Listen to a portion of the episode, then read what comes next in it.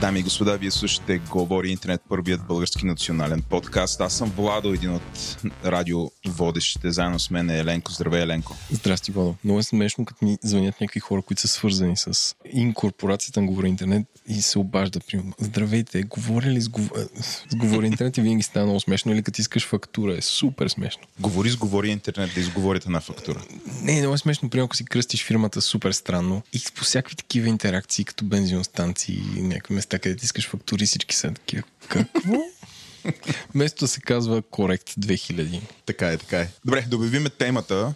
Темата този брой ще бъде Ов, както сме я кръстили, ученето вкъщи, първо беше домашното образование, се прирасна в ученето вкъщи, а както ще чуете и по време на самия запис, семейното образование. Е приятия термин сред homeschooling community в България, така, както ти да, обичат да Точно така, обаче, понеже може би за незапознатата аудитория не е ясно какво точно значи това. Това е, как да го обясним с думи прости Еленко, това са хората, които избират техните деца да не ходят в държавните или частните училища. Дори да следват стрикната образователна програма, която Министерството на образованието е предвидило за учениците. Те си имат ред причини да не го правят това. Ако някакси вече в главата ви почват да изкачат тонове въпроси, няма страшно и в нашата глава Селенко изкочиха тонове въпроси, които имахме възможността да ги зададем не на кой идея, ами на Петър Порумбачанов. Надявам се, Петър, ти произнасям правилно името, който ни даде не едно, ами цели две интервюта, защото с Еленко, като записахме първото интервю и стана някакво такова супер фундаментално, философско, а така да ау. Обаче забравихме да зададем Еленко фундаменталните въпроси, така че нашата репортерка Еленко успя тая сутрин с поспешност да вземе второ интервю. Всичко това може да го чуете, ако превъртите един час в бъдещето на този подкаст. Нали така, Еленко? Да, аз съм благодарен на Петър, че се отзова и въпреки, че ние така, малко хаотично задахме въпроси, успя да върне, да отговори и нали, човека, да, добър, добър събеседник. Какво значи отзова? Той седи само вкъщи. Тези шеги. Тези шеги, Владо. Човек се учи докато е жив в къщи. Добре, преди да продължим напред с подкаста, аз и Еленко искаме да благодарим на всички патрони на Говори Интернет и мрежата Говори Интернет. Това са хората, които подпомагат Говори Интернет в платформата Patreon. Хора, супер много ви благодарим. Patreon е платформа, в която може, можете да се абонирате и да подкрепяте финансово създатели на съдържание, които създават съдържание, което за вас е ценно. А ако искате да подкрепите Говори Интернет, то много е лесно. Идете на нашия вебсайт говори-интернет.com, там има един бутон Patreon, Еленко го е направил супер визим, визим, видим, дори такива като мен, де са полуслепи, хоп, веднага го виждат бутона, веднага натискат а, и попадат в едно меню, където може да си избирате различните ни подкасти, естествено. И Водо казва, я да дам аз пари на себе си. Бум, а между аз го правя. Мести от един джоб, слага в други и по път се губят 10%. Да, значи аз съм патрон и то е такъв скъп 15. Също моята съпруга Евелина и тя. Да, бе, Ленко. как се сме. Че ще те осъдят за пране на пари. Не, това е за харчене на... плащане на твърде много данъци. Да. Ти си патрон на PayPal в този случай. Аз съм абсолютно патрон на, на патроните. Та, избирате се за кой подкаст от мрежата на Говори Интернет най-вече самия говори интернет, защото слушате този подкаст в момента и цъкате един бутон и ставате патрони и попадате. Това е малко се отваря се бездната и под краката ви се отваря една огромна дупка и вие пропадате директно в The Down или както го наричаме нагалено форумът на Говори интернет, който всъщност е сървър, чат сървър в Discord, но придобил гражданственост благодарение на техно предизвикания Слави Стоев, който е, е психолог, но не и тех гуру, който наложи все пак да наричаме този Discord сервер форумът на Гори Интернет. До тук с Patreon Еленко има една камара фирми, понеже ти държиш фирмите, е така с тия две ръце държиш всички фирми, на теб се пада честа да ги обявиш и да кажеш техните съобщения към нашата аудитория. Едно, две, три. Аз искам да благодаря на DBG, който е най-голямото общество на IT професионалистите България и сайт за обяви за работа, който имат, вече сигурно ви е писано да казваме, че имат над 41 категории за работа и има възможност да си търсите ремонт позиции и също така ремонт стъжански позиции, което е ново на българския, може би на световния пазар. Също така да благодарим на SiteGround, място, където се хоства нашия мастит сайт и ни подкрепят от самото начало на Dex, компания, която прави живота на малките и средните предприятия по-лесен. Това звучи като някакъв завод, но не е завод. Това е компания с готини хора, които имаме честа да познаваме и Sendinbull, които са най-големия европейски маркетинг софтуер, който помага на повече от 300 000 бизнеса по целия свят. това пак звучи много помпозно, но са готини хора с малък екип от 10, 15, 20 Еленко ги е човека в София. така не твърди. съм се още, си но ще се виждал, видим, да. Вижте бележките на шоуто за тях. Това е накратко анонси. Нямаме никакви анонси, освен че с Еленко започнахме да задаваме въпроса. Еленко, почва да наближава есента, може би е време да направим семинара за правене на подкасти. Не е семинар, а чай сега, нали ще правим гикон. Ей, гикона, ма и втори семинар сме Е, втори- обещали. Винаги аз ти напомням. Щом съм да ти напомням, значи няма да направим втори семинар. Въпреки, че първият беше мега хит. Не Беше мислиш? успешен, да. А, да, хора, ще има още, още едно издание на вебинара за подкасти. Този път може да е на живо, даже, Владо, аз си мисля. Може да е хибридно събитие. Супер на живо, е така на открито в, на, на улицата. Ма не трябва да се излучва по световния интернет, за да може стотиците българи в Германия, които искат да правят Така е, така е. подкаст, да могат да се включат. Това са всъщност добри и едновременно лоши новини. Добри са за всеки, който иска да прави подкаст. Лоши са, защото ние ще въоръжим още повече хора, подобни на нас, Селенко, които да, да бродкастват своите мисли, своя лайв стриминг, всичко, което някак си ги предизвиква им случва в живота, ще имат възможността да го запишат и да, да нанесат И да го поредна щета на БВП. И да го ликнат в хакнат Да за ликнат. О, хакнаха за мунда човек. Не, това дори не сме го сложили като интернет на седмицата. За разлика от подкаста Ден, който някакси малко по малко почва да търпи трансформация. Тук с Еленко такова леко ликваме и загатваме, че там ще се случват неща. Нали така, Еленко, развълнуван ли си? Направили сме, дами и господа, плана Маршал, О. където ден ще, ден ще стане друг, по-забавен и няма да изневери на а, краткия си и а, верен, чисто фактологичен формат. Треперете Reuters, треперете БНТ, треперете БНР. От Идва Ден от 2.0. нямане на анонси, това бяха най-дългите анонси на света. Абсолютно. Няма на носи, минаваме към меме на седмицата.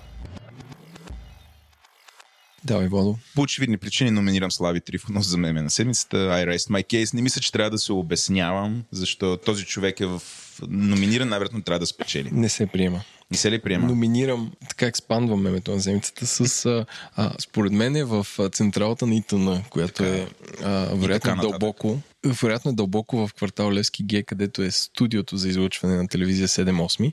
Има едно копче, което е такъв червен бутон и такова само се отваря от, от някакъв хидравличен капак. Само появява се едно копче и Слави Трифонов само натиска така прави и прави и почва да свират сирени. Тошко Йорданов отива веднага, се постригва 0 номер. Сещаш миналото лятото беше да, също. Да, то пак е остриган. Балабанов почва да вади бележки в национален ефир при Цветанка Ризова. Всички се оттеглят от коалицията и настава някакъв хаос и суматоха, където и тъна не знаят. А, Слави такъв веднага включва едно видео да, да запише да не е пресконференция, нали? И той като Бойко Борисов, еднопосочни такива послания. Журналистите почват да се штурат, да отидат какво, да видят какво става, питат Бойко Борисов в банка какво се случва тук. Няма ток. В смисъл, че Абе, супер странно е да се по един същ начин да се държи тази партия, която иска да предизвика някакъв шаш и паника. Така и на мен е това, което ми, освен всички тия неща, които се случиха, мен ми е много интересна нали, тяхната абсолютна шизофрения. Значи от, от, от време на време се държат нормално. Да, нали, колкото може да приемем за нормално. Участват в коалиции, излъчват министри, излъчват а, членове там на... Там на СММ, не, какво беше Народното да. събрание. Да, правят някакви такива неща. И от време на време влизат в фул слави мод, който в стил големия брат се включва директно по Фейсбук и накарва се на всички. Нали, нали, такъв рендъм човек, който е попаднал, той абсолютно почва да се чувства виновен. С какво точно е предизвикал гнева на този така намръщен, подут, плешив човек, който му се кара от телевизора? Та, поради тая причина Излишно да кажа, че се появиха тонове мемета. Според мен трябва да си живял в пещера, за да не, да не си ги видял. Аз по- почнах да ги колекционирам, да ги линкна тук, обаче нямаше никакъв, никакъв смисъл човек. Така че да, Слави Трифонов, не Слави Стоев, психолога, е номиниран за меме на седмицата. Ти виждам, че си номинирал някакъв от неговите минияни. Е, не, този дет се появи в извади някаква с бележка. палавите мустачки, който Не, не, не, не. получил скрижалите, тайните планове на злодеите ги е получил Не. във влак, докато е пътувал в Украина. От, Да, от да. главния злодей. Където, значи той вади някаква бележка, където нали, всеки като покаже някакъв документ на тел- телевизията, изведнъж изглежда като... Нали, то беше, аз го гледах. То, толкова режисирано беше. Той се беше подготвил такъв и, и гледа с една, с една интонация така принизителна. Ние пътувахме в Украина. И той нарисуване на бележка плановете на правителството за Македония. И тя си гледам това и си казвам, боже господи, искам, в смисъл, искам държавата да се тресе от друг вид информационни скандали. На някой да му хакнат телефона, да извадят мейли. А не някакъв човек да те писал на някакъв друг човек а, бележка, allegedly, в, в влак с неговия почерк. Той казва, аз съм готов да застана на детектор на лъжата. Ти си какъв детектор на лъжата? В смисъл, никой не се съмнява. В смисъл, никой не, никой не го интересува дали лъжиш или не. Това са просто глупости.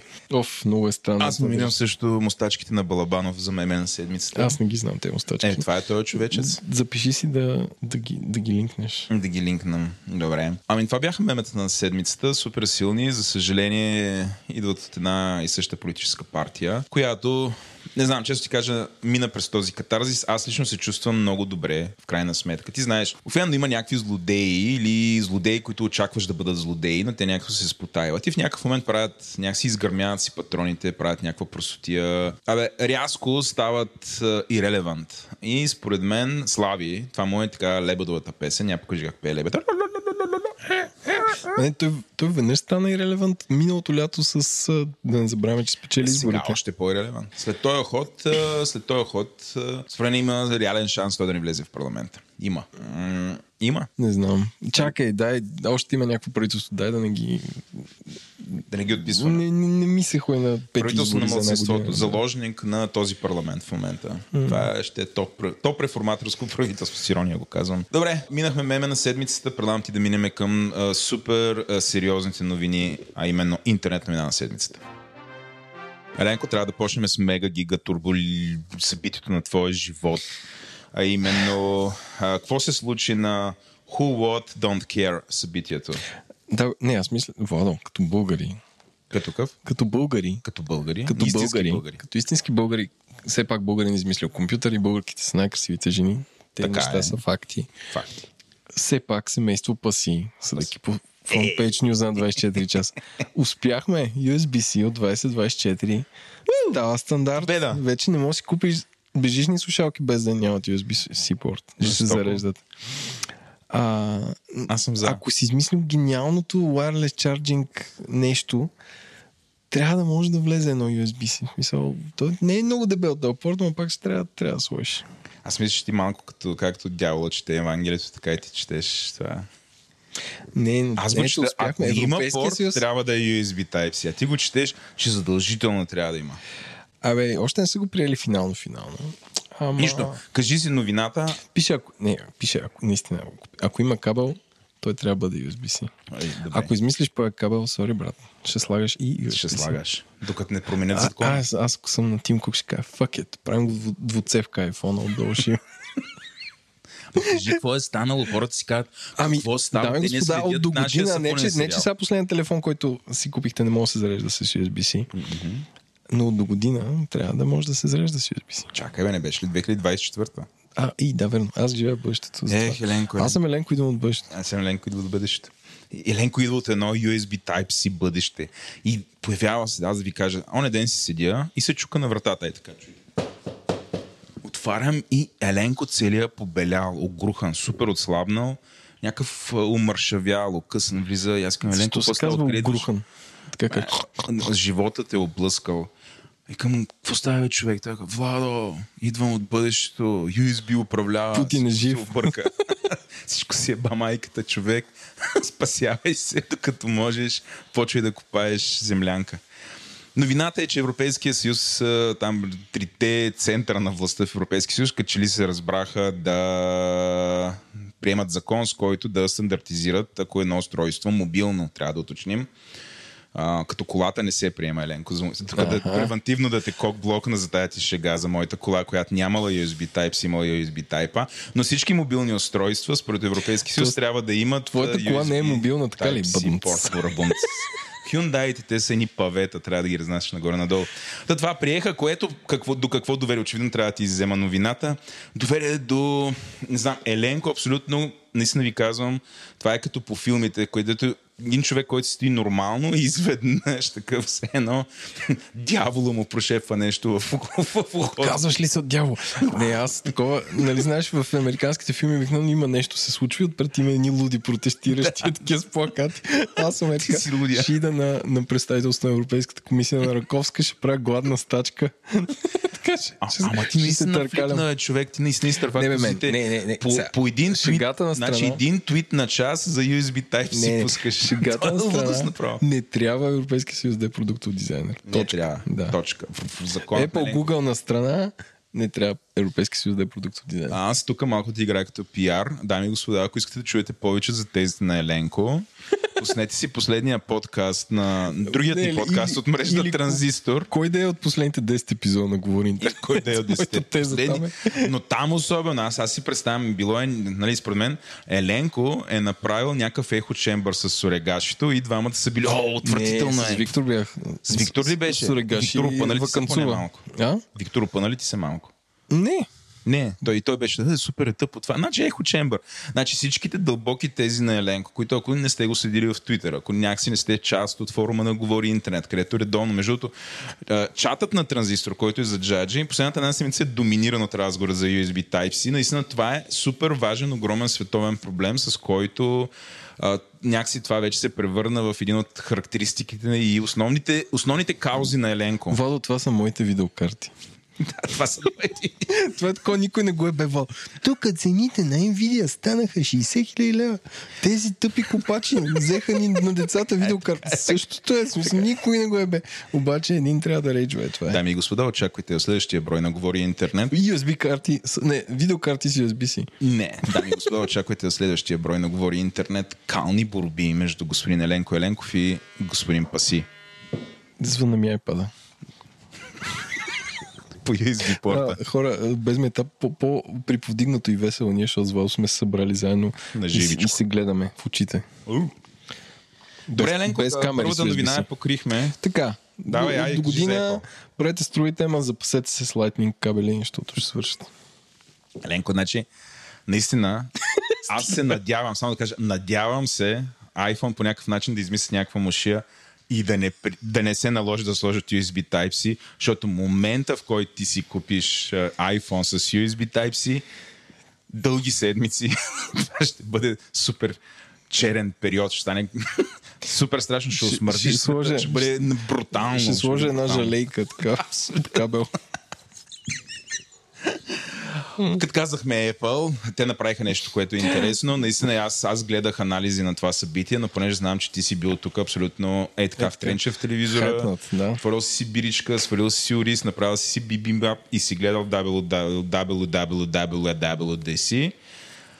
Какво се случи там? Какво обявиха тия хора? Обявиха ли М2? Айде. На, направи си тайвански нудели в чест на TSMC и така. Uh, anyway, да, uh, мина световното по Apple, дами и господа, технологични новини. Тън, тън, тън. Обявиха следващия процесор, който се казва M2, който до края на годината ще има и M2 Pro, и M2 Pro Max и така нататък. M2 Pro Ultra. Да, като а, това, което се случва, че дълги години Apple зависиха от продуктовия roadmap или пътна карта на Intel и общо взето ня, никой не знаеше кога ще пуснат нов компютър, защото Intel каза, да, ще правим едикъв си чип, обаче не успяват или не могат да пуснат на 5 наномет, нанометра чиповете.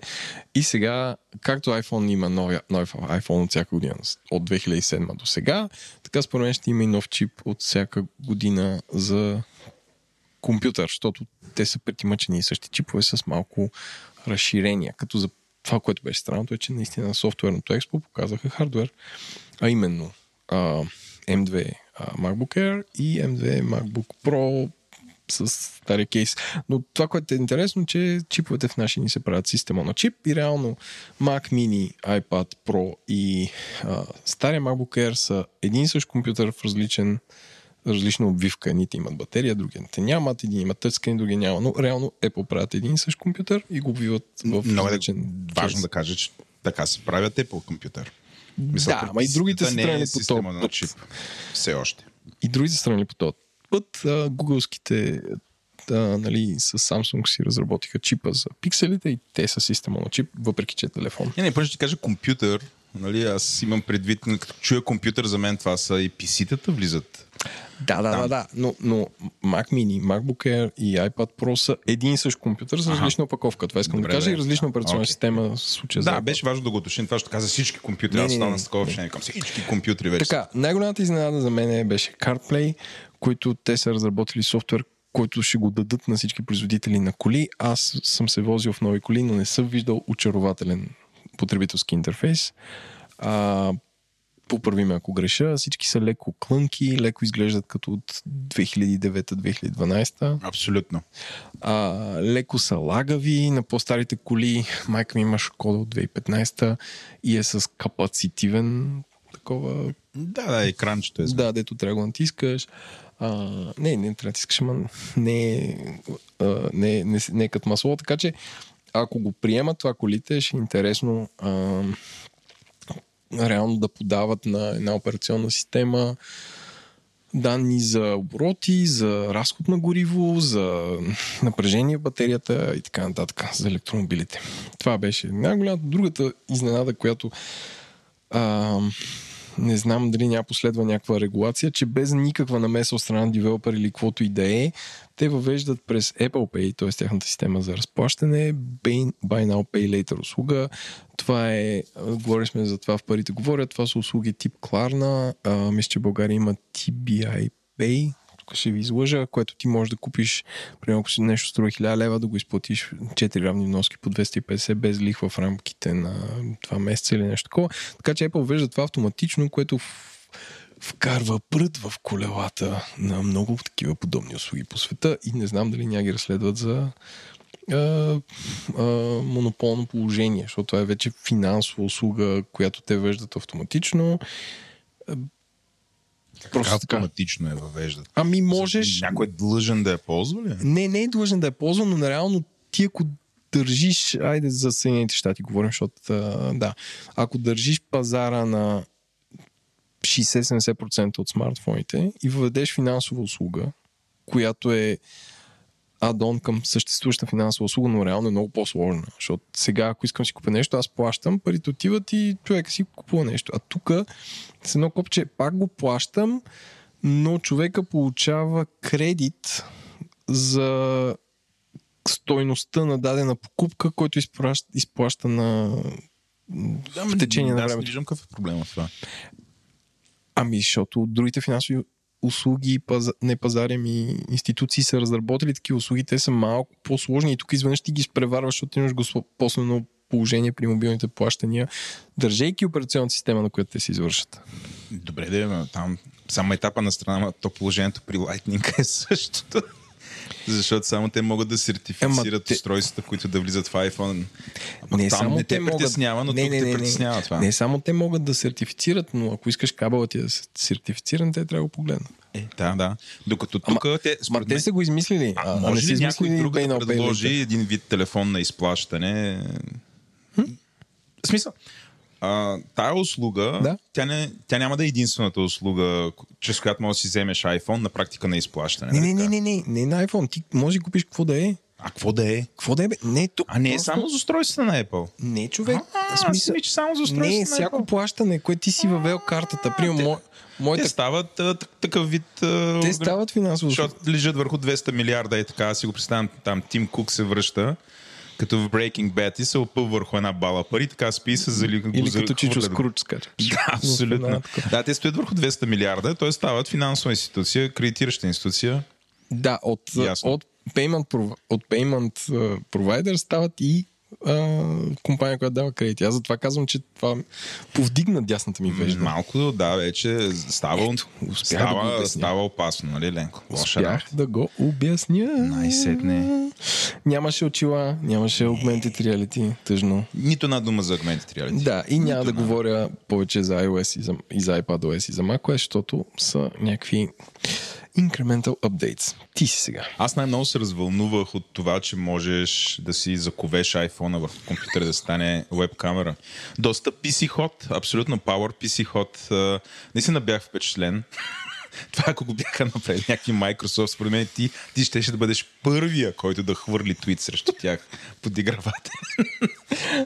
Значи от, от, от, от как има пандемия, От как така? от, от кле, от кле е пандемия, а, има много приложения, които извършват тази услуга. Една Да. да. се казва Camo и те просто са ги, са ги фанали, са ги метнали в операционната система. Аз да кажа, че детето Калина, малкият домашен инфлуенсър слаш писател напоследък, а, а, ще и бъде взет.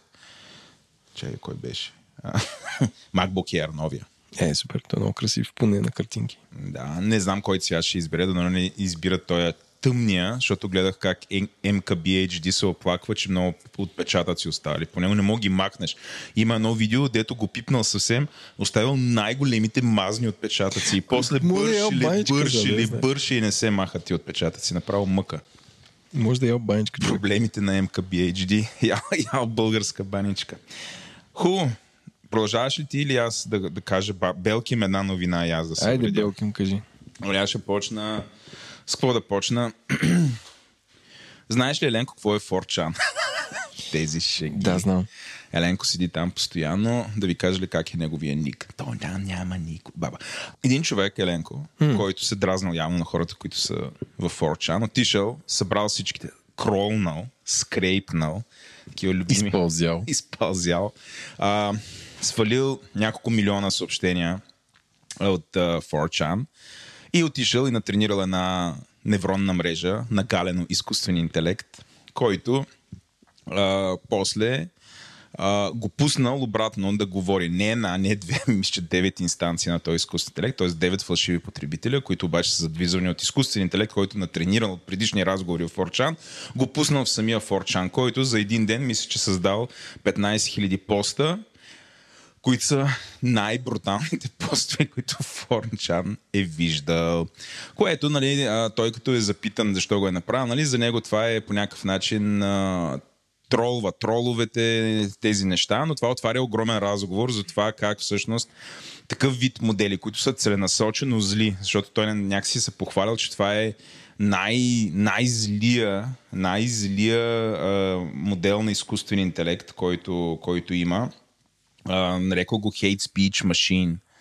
А, а, това отвори един огромен разговор, доколко е етично това, защото очевидно нали, не е етично. Това е обратното на етично, обратно на всичките тия регулации, които Европейския съюз се опитва да въведе, така че ние а, да ги спазваме, за да няма някаква вреда върху хората, той е направил точно обратното, което за момента може да стане, защото все още няма такива регулации, но това може би за напред а, тия проекти ще бъдат цитирани като, как, е, като някакъв арт дори, ако щеш.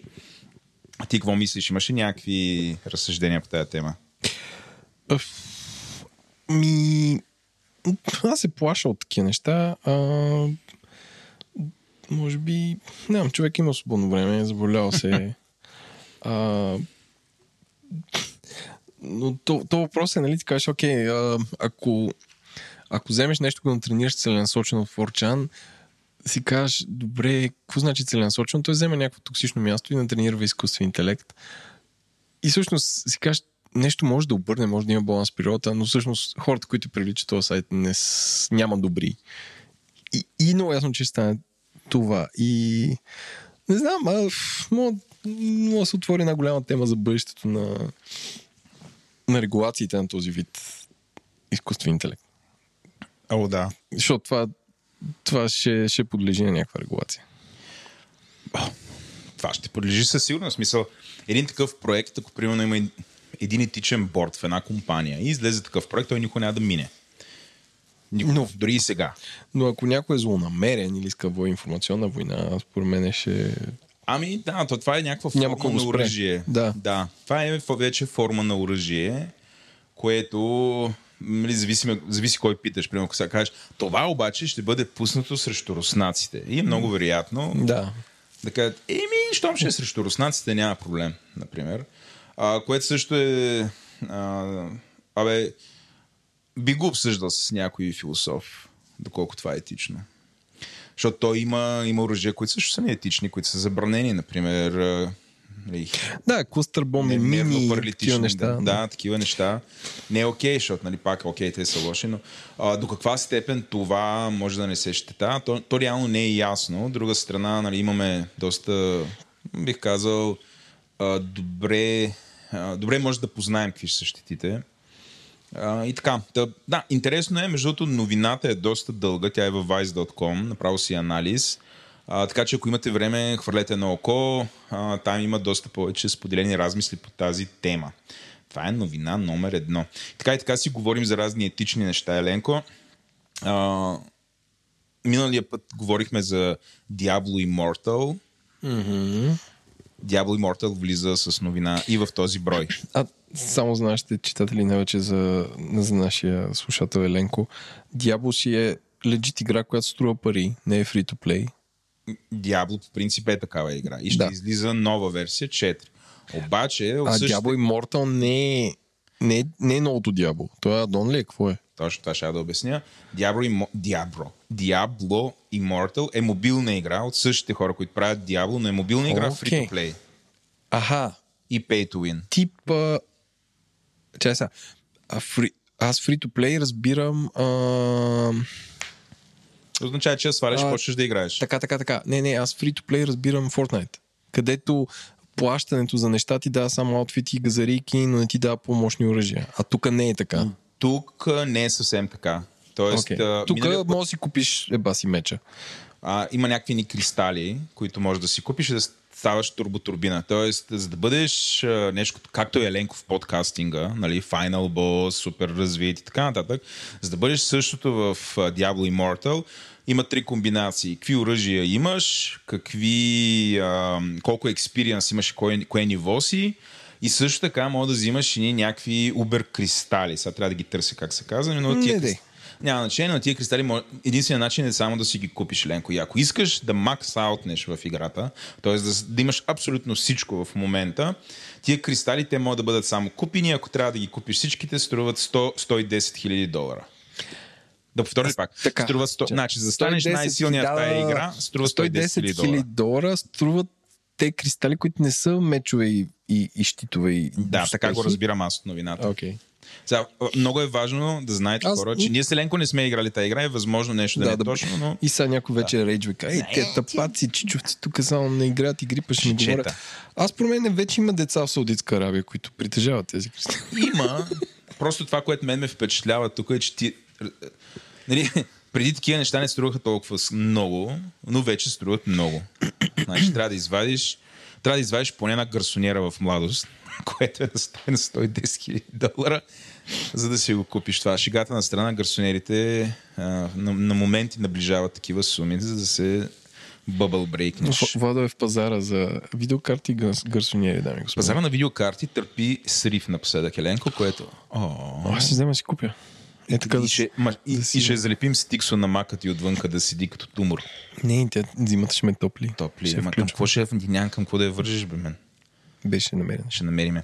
Добре, това беше моята втора новина. Сега ти имаш трета новина и ти давам на теб думата. Така, а, спомняте ли си NFT-тата, мили деца? Кое? Да, да. Не. Далечната 2021. Това беше един буминг маркет. А, както и да е.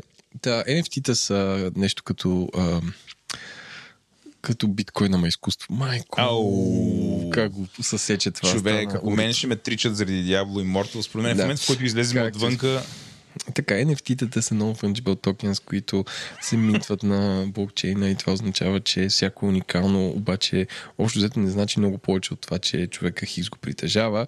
Та, най-големия маркетплейс за NFT-та в момента а, Министерството на правосъдието на САЩ разследва жив човек. мисля, че той е най-големия маркетплейс. Министерството на правосъдието на ШАС. Така, не, не, а OpenSea е най-големия пазар, един от най-големите. Та Министерството на правосъдието разследва служител на OpenSea ООД, или АД, а, който а, е знаел кога ще промотират определени NFT-та на пазара и ликвал информация. Лош служител. Лош служител. Нали, те, го, те го казват inside trading, което според мен е малко странно, защото ти си представи, ти си да речем от маркетинг екипа на нали, абсолютен хайп, има едни такива луди пари се въртят от едни хора, които са малко заблудени и вярват, че това е следващия хайп и са готови да набухат едни пари. Ти знаеш къд, кога в понеделник тръгва банерна кампания на съответното NFT и се обаждаш, кажеш, тук, тук ще, това ще е гърми много, купувай. от сега и сега го разследват за измама.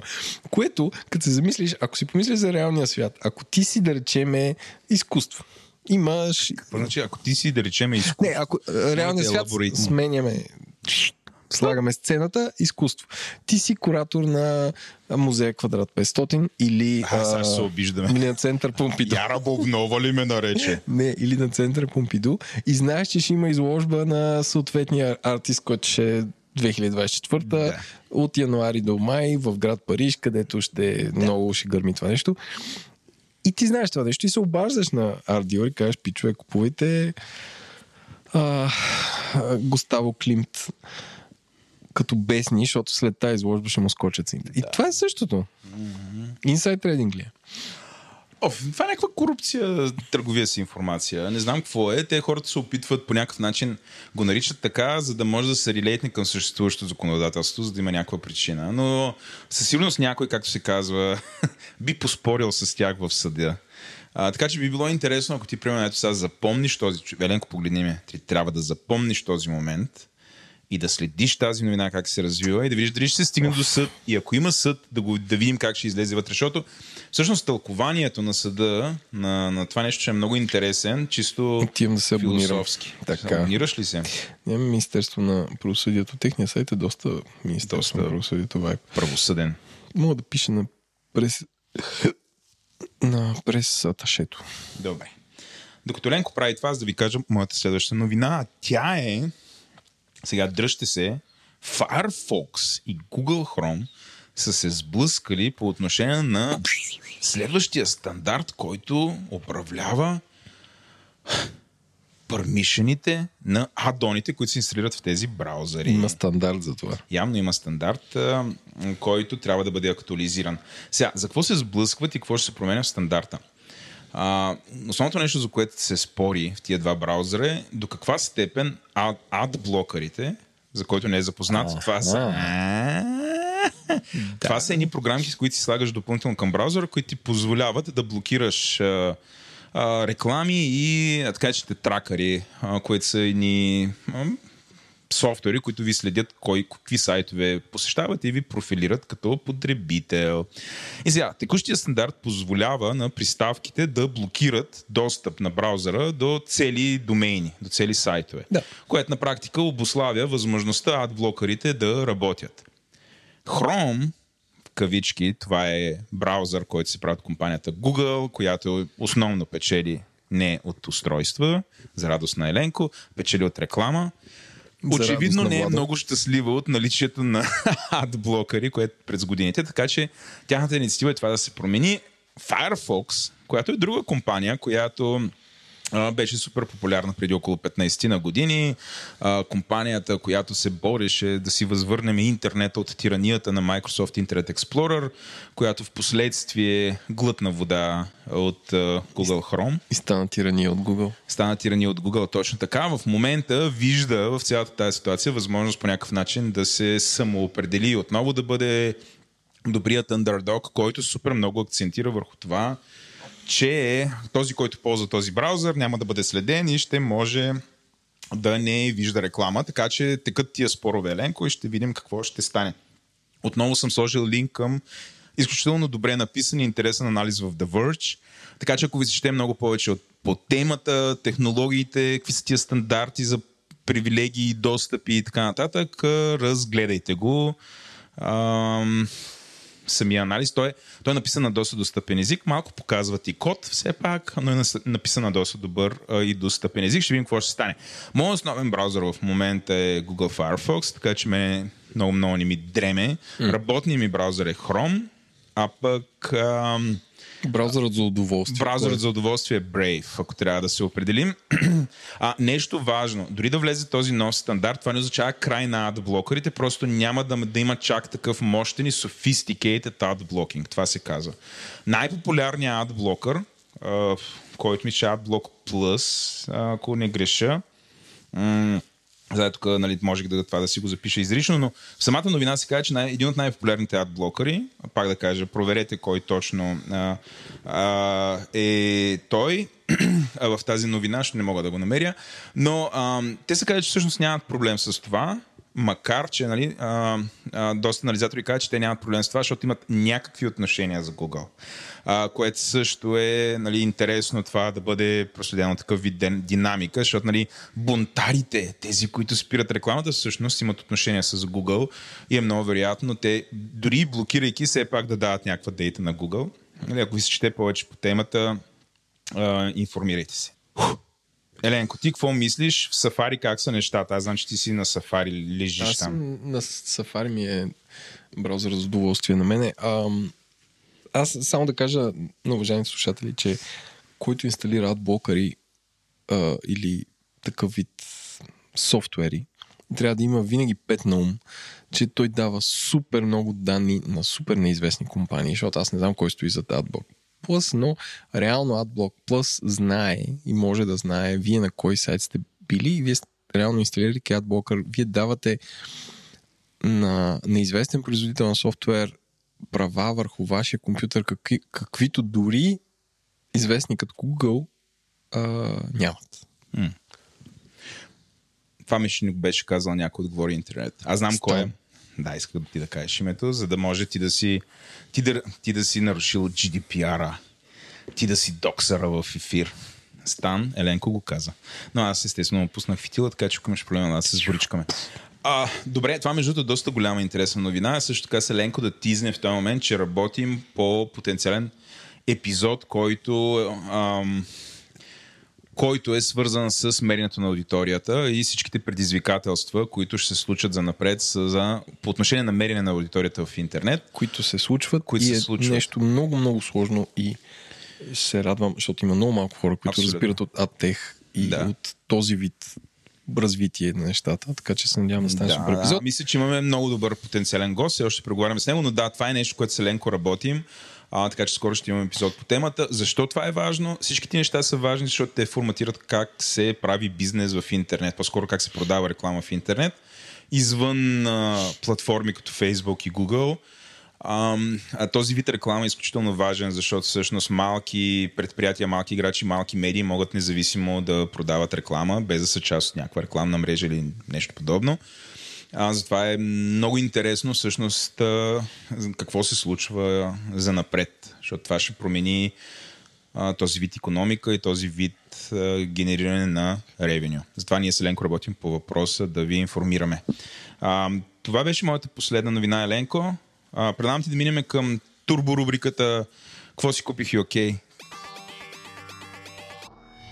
Личи си, че това е първият епизод така след взимане на заплата, защото всъщност нищо не сме си купували. Епизодите в началото на месеца са така. Аз си накупих някакви неща, ама пътуват. Идват от AliExpress. Идват от Европа. Колкото Индиан Джонс на карта. Аз си купих само едно нещо, което от години си мечтая, но, как се казва, така ми изкочиха едни пари от, никъде. А, и си Дай закупих, Боже, всеки и си закупих кухненска ножица Global. и всички се моля. Чакай и аз. Не, на мен ми е супер интересно, защото в моя списък от неща си правя такива списъци, Да. какво да си купувам. И аз имам, не е глобал естествено, защото за мен това е не е истинска японска. Това са а, а, японци, които обаче по някакъв начин са пок- покварени от немския ду- дух в кътларито. Но а, Ужас. за какво си купи тая ножица? Аз имам такава, но на, на истински японци, които са ковали на ръце. И пак експлуатираш а, ръчния детски труд. Ръчни. А. Кухненската ножица, освен да си отваряш а, опаковки, ха-ха-ха, всички хора са тук вече казват, те, що е а, а, служи много добре, ако искаш примерно да нарежеш магданос. Тън, тън, тън. Или някакви малки подправки, или а, а, в смисъл, не искам в подкаст да казвам за какво мога да служи една ножица. Ножица хора. Отказваш. Изключително красива. И от това те обекти, където само да седят и ги гледаш. И, и ти е Да. достатъчно. Да. Чудесно. Моята ще е на една фирма Тоджиро, така ще се казва. Ти, да, добре. Трябва да правиш такова, казва, пътна карта на японските фирми. Roadmap. И това е интересно. Искаш някога да направим ковачи, мовачи? Това е. То Toyota. ще, се, ще се сведе до някой император от 12 век. О, да, самураи там ще тичат. Добре, Еленко и ножиците. Все пак успяхме да прокараме нещо, което е реже в този епизод. Гащи не сме прокарвали и бъд плък отдавна не сме споменали в този подкаст. А, но ако се върнем на аз какво, аз също аз не съм си купувал никаква вещ, но идва момента, в който трябва да кажем, че на културния фронт, извън културата, която ние покриваме в говорите, да ми ви каза на поп-културния фронт, Ам, и в момента има един сериал, който е задължителен. Най-вероятно част от аудиторията вече го е изгледала, но друга, друга и тук гледам Мариана от Естествен интелект, която никога не е гледала Love Dead Robots, а твърди пред всички, твърди, че темата със смъртта е изключително важна. Еленко, според мен, а, ти си с още по-промит мозък по темата от нея, че тя много е важна смъртта, защото на наскоро си записва някакви неща за смъртта с аз тях. записах с тях първа част. А, така. А, та, сериала, за който става дума, естествено е Love Dead Robots, а, който е от четвъртия си сезон и има там 7, 8, 9, 10, не съм сигурен колко кратки филма, а, за който, да, не е запознат. Това са анимационни филми, които са между 10 и 15 минути, които а, формата е, общо в ако вземем, например, един истински пълнометражен филм, който е 2 часа и успеем да го кондензираме целия до 10 минути брутален екшен, това е което правят Love Death Robots. И очевидно, вътре в Love Death Robots има или роботи, или любов, или смърт, или някаква комбинация между тях.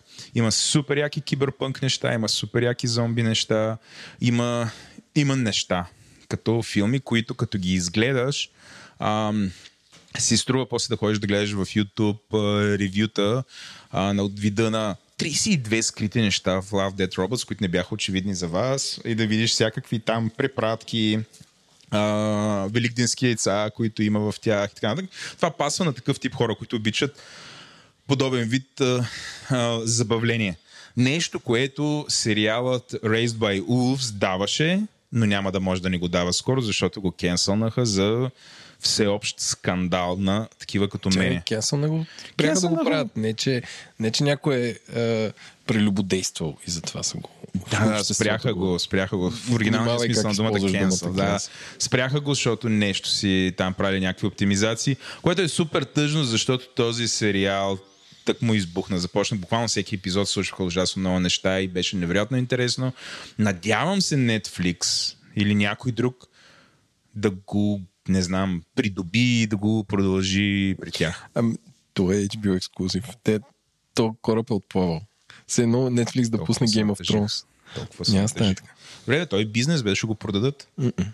Тоест, ще предпочитат да е мъртв, отколкото Човек, да го нещо като е създадено и правата са на дадена организация, никакъв шанс Никога няма не. да се премести в друга. Най-добрият пример ще ти дам, примерно, защото няма никога боксет на Алфред Хичкок.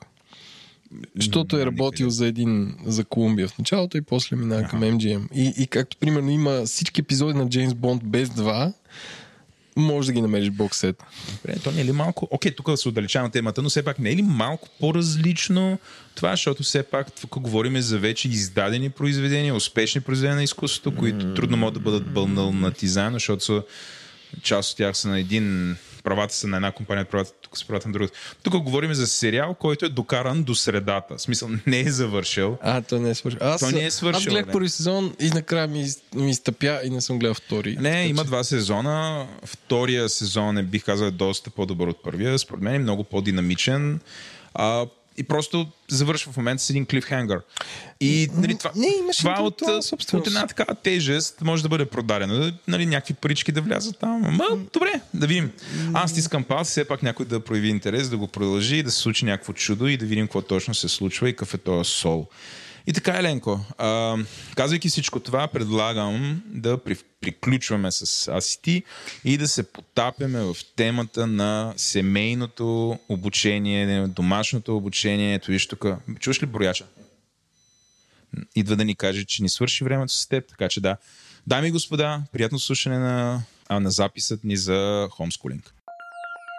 Този подкаст достига до вас благодарение на Viva.com. Знаете ли, че около 99% от фирмите в България са малки или средни по размер, но пък 75% от работещите са там. Viva.com представя нови оферти за комбинирани мобилни услуги, телевизия и интернет за малки и среден бизнес с спестяване до 30% от цената за пълния срок на договора. Новите предложения са за двойна комбинирана услуга на стоеност 44 лева без ДДС на месец за целия срок на договора и включва мобилен план с достъп до 5G и високоскоростен оптичен интернет с скорост до 600 мегабита в секунда. Тройната услуга прибавя към това и TV услуга EON с 60 плюс канала на обща цена от 59 лева без ДВС за целия срок на договора. Освен тях, Viva.com предлага на представителите на бизнеса решения, както и GPS платформа за управление на автопарк, облачни услуги за съхранение на данни, съставяне на вебсайт и онлайн магазин. В портфолиото си Телекома има и смарт услуги, базирани на Internet of Things, като наблюдение в реално време на микроклимат, сгради и затворени пространства, складове, оранжерени и други. Повече за IoT решенията, както и за двойната и тройната услуги за бизнеса, може да видите в бележките на шоуто.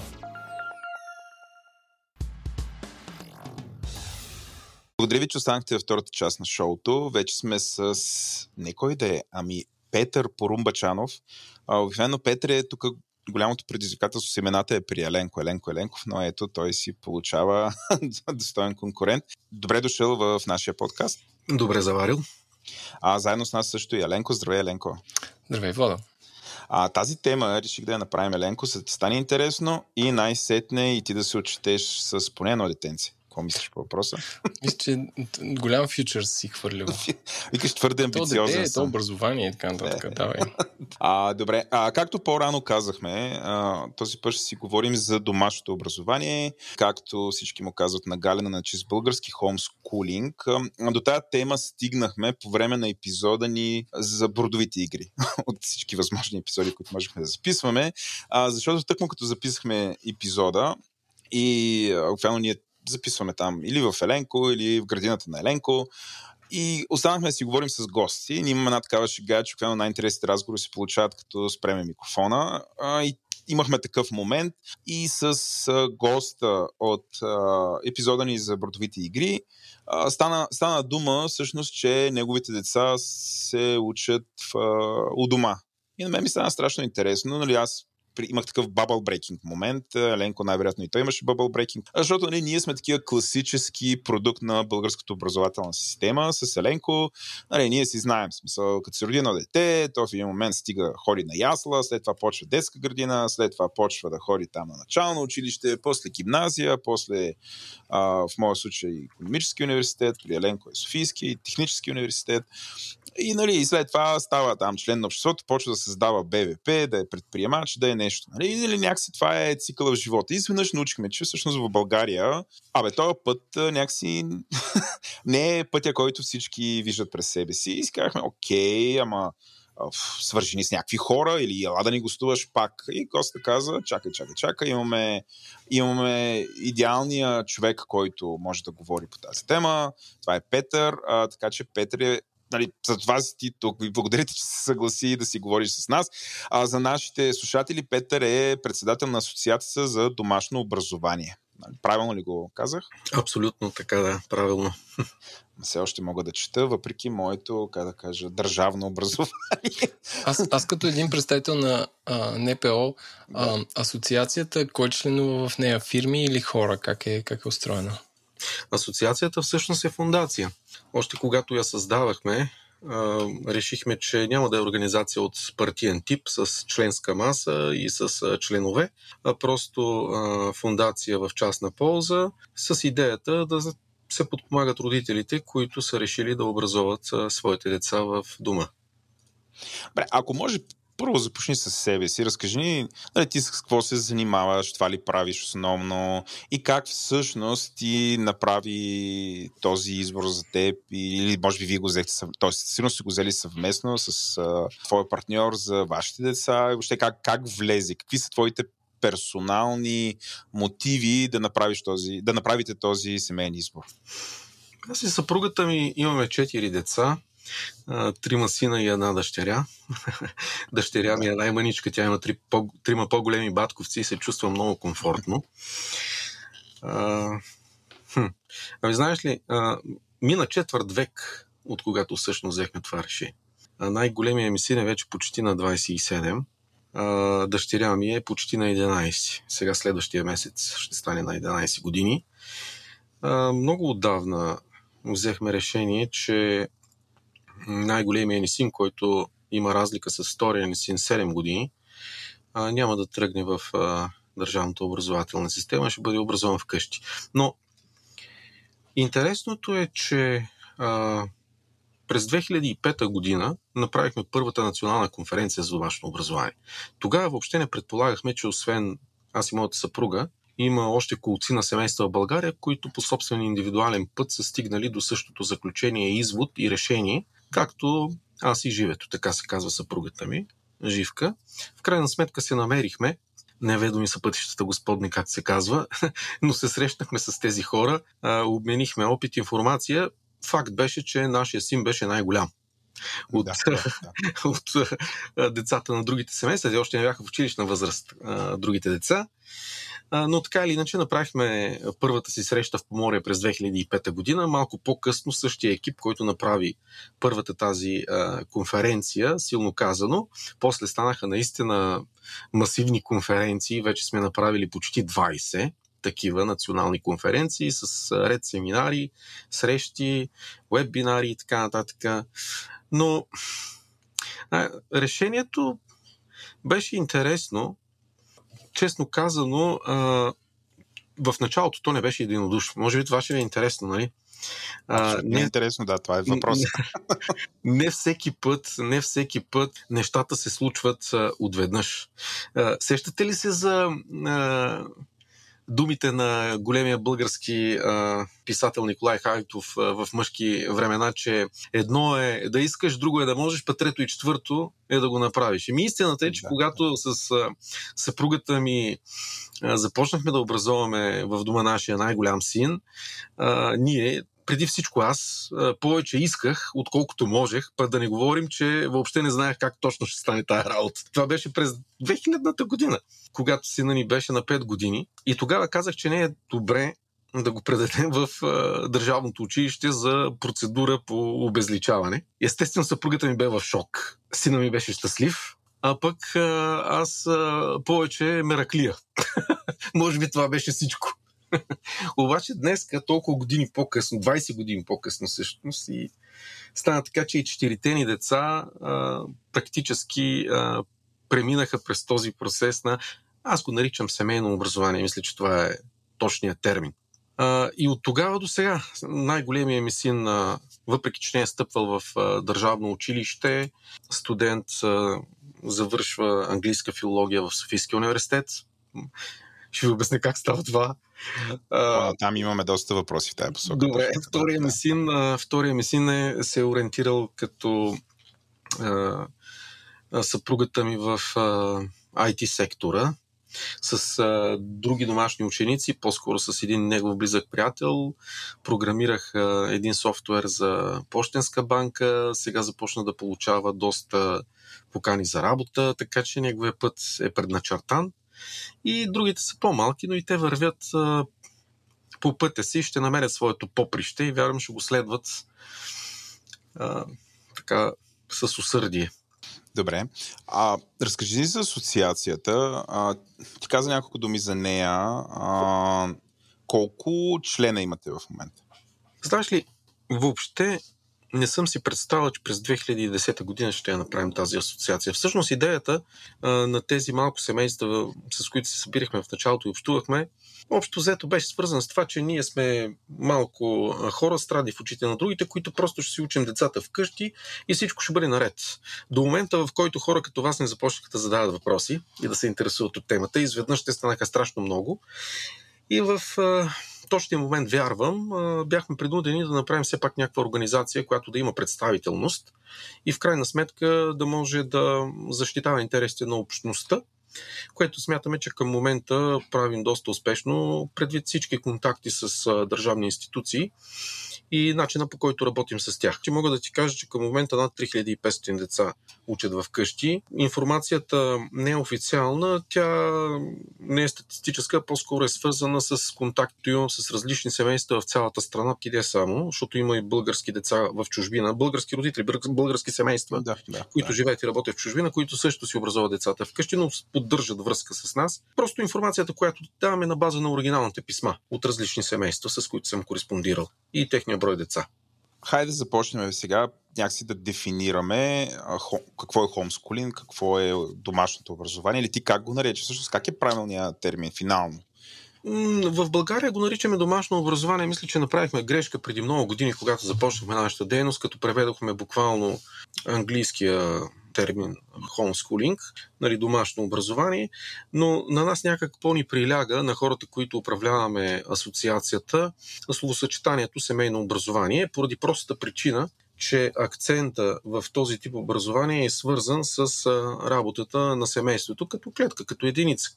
Имам предвид, че родителите са тези, които носят отговорността за образованието на техните деца и правят избор, който според тях е най-удачен и добър за цялостното пълно изграждане на пълноценна личност, готова за обществена активност, както се казва.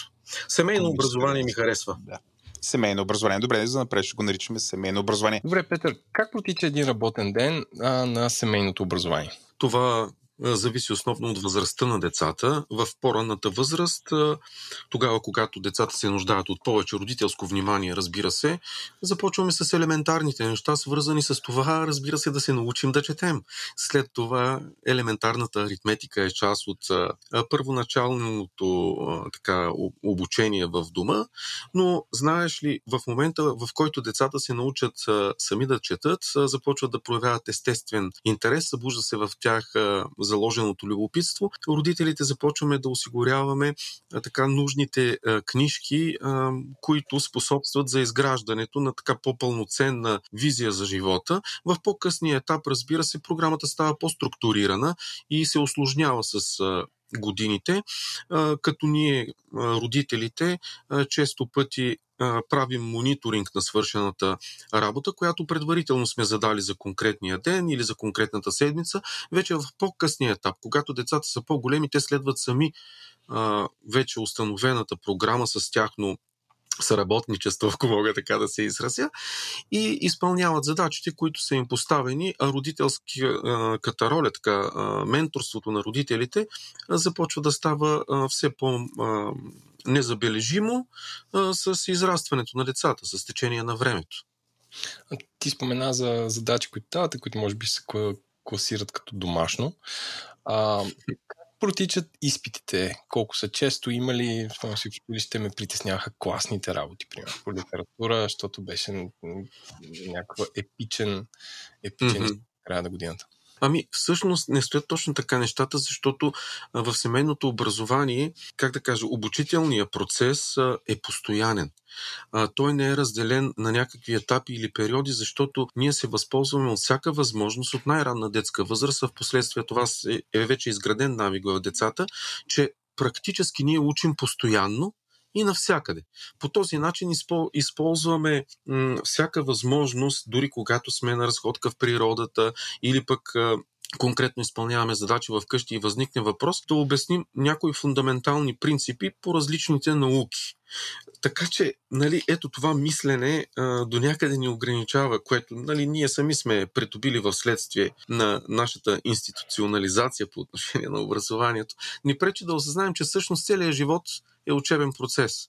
Така че, разбираш ли, няма ам, така конкретно ам, време, деление, за да се изпълни една задача, освен когато не става въпрос в по-късния а, период, когато децата са израснали, за свършване конкретни задачи по отношение на това, че трябва те да бъдат атестирани или оценявани. Ами да, разбира се, в крайна сметка ние живеем в а, общество, в което трябва да изпълним, ти знаеш много добре, конкретна задача за определено време. Това е принцип, който ние залагаме като разбиране в децата от съвсем малки и естествено трябва да ги научим да работят за време. защото всеки работодател в бъдеще ще иска конкретна задача да бъде свършена за конкретно време, така че да, от един момент нататък, когато а, или съставяме сами, или ползваме готови вече тестове от програми за домашно образование, те се изпълняват за конкретен период от време и тогава, uh-huh. когато сме успешни, можем винаги да ги повторим. Това не е никакъв проблем. Всеки а, нали, има възможност да поправи някаква грешка в последствие, ако му се дава такава възможност. Така че ползваме много външни тестове обаче, на такива, които са изготвени от а, а, програми, от, т.е. хора, които са създали програми за домашно образование по конкретни дисциплини. Uh-huh. Ползвайки техните ресурси, съответно ползваме и техните тестове и разчитаме а, в същото време а, на обратна връзка от тяхна страна за това по какъв начин децата са се справили с а, конкретната задача в а, конкретния изпит. А имате ли вакансии? Т.е. лятото какво правят децата? Всъщност а, не е задължително вакансиите да са през лятото. А, в смисъл, Примерно, че... да, сега когато децата, понеже те са постоянно с нас и забележим, че има някакво претоварване в даден момент, разбира се, че винаги те могат да си починат, но предимството при нас е, че могат да го направят а, по всяко време. Ние общуваме постоянно с а, децата си, понеже сме а, домашни ученици, е много лесно, ако решим а, тогава, когато... Виждаш ли колко е хубаво? Когато туристическите дестинации са най-малко натоварени, ние да отидем някъде, където няма много хора. Да речем, ето ти една вакансия, импровизирана економическия принцип, да, че началото на април, когато беше там всички полети ще са скъпи. Да, дали? Нали? А, а ние а... имаме възможност да не се съобразяваме с учебна програма, в която трябва. Има някакъв крайен срок, разбира се. Да речем, една учебна година трябва да я свършим в рамките на една астрономическа година. И в рамките на тази астрономическа година ние свършваме задачите, които са определени за, за съответното ниво, за съответния клас, айде така да го кажем, за да бъде по-разбираем.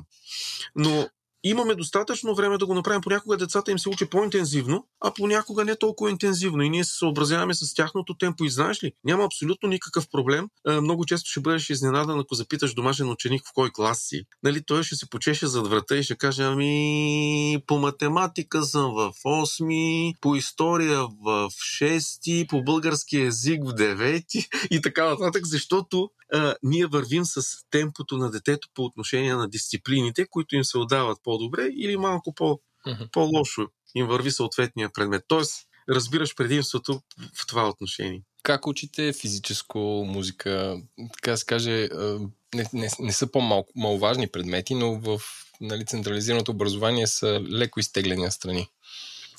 О, а, в, а, ти знаеш, че във времето, в което живеем, има твърде много школи и читалища. Изкуствата са важна част от а, семейното образование. В известна степен мога да причисля и спорта към изкуствата. М- поне аз гледам така на нещата за някои спортове конкретно. Но нашите деца, например, от много малки посещават различни спортни как да го нарека, занимания, кръжоци. Момчетата ходят, имат вече степени там, различни колани по карате, плуват, ходиха на плуване, големия ми син дълго време плува, имат домашни ученици, които спортуват професионално баскетбол и ходят по състезания. Има и такива, които са били в националните отбори, да речем по тенисна маса младежките национални отбори и са доста титулувани в различни спортове.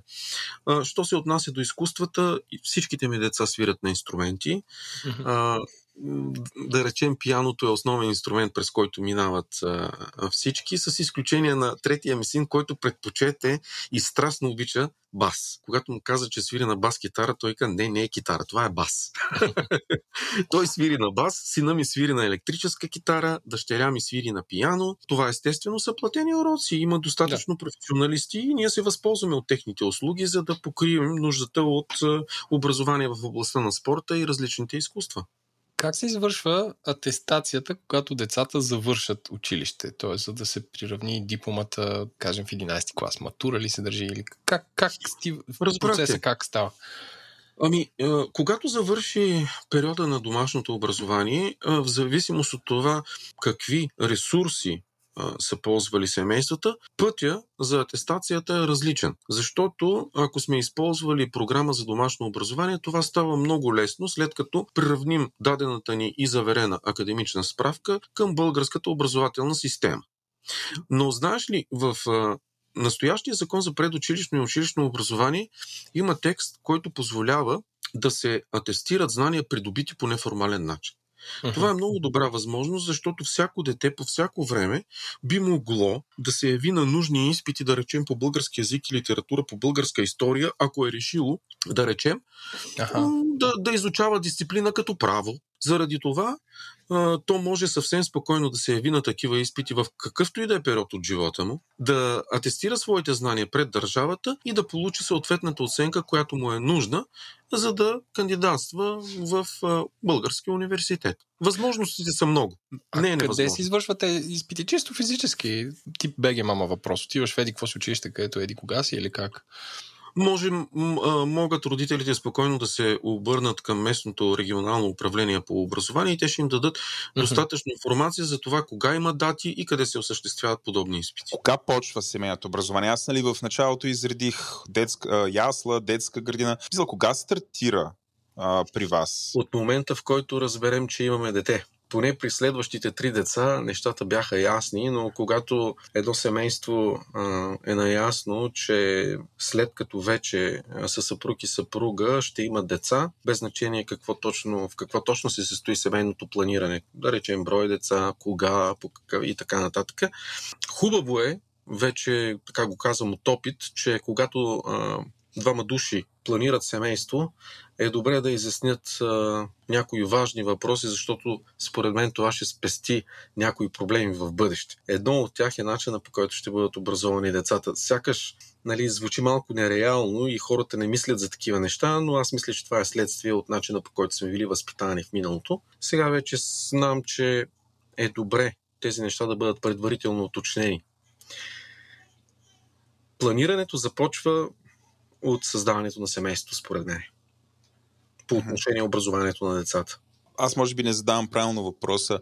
В смисъл, а, твоите деца ходили ли са на ясла, на детска градина?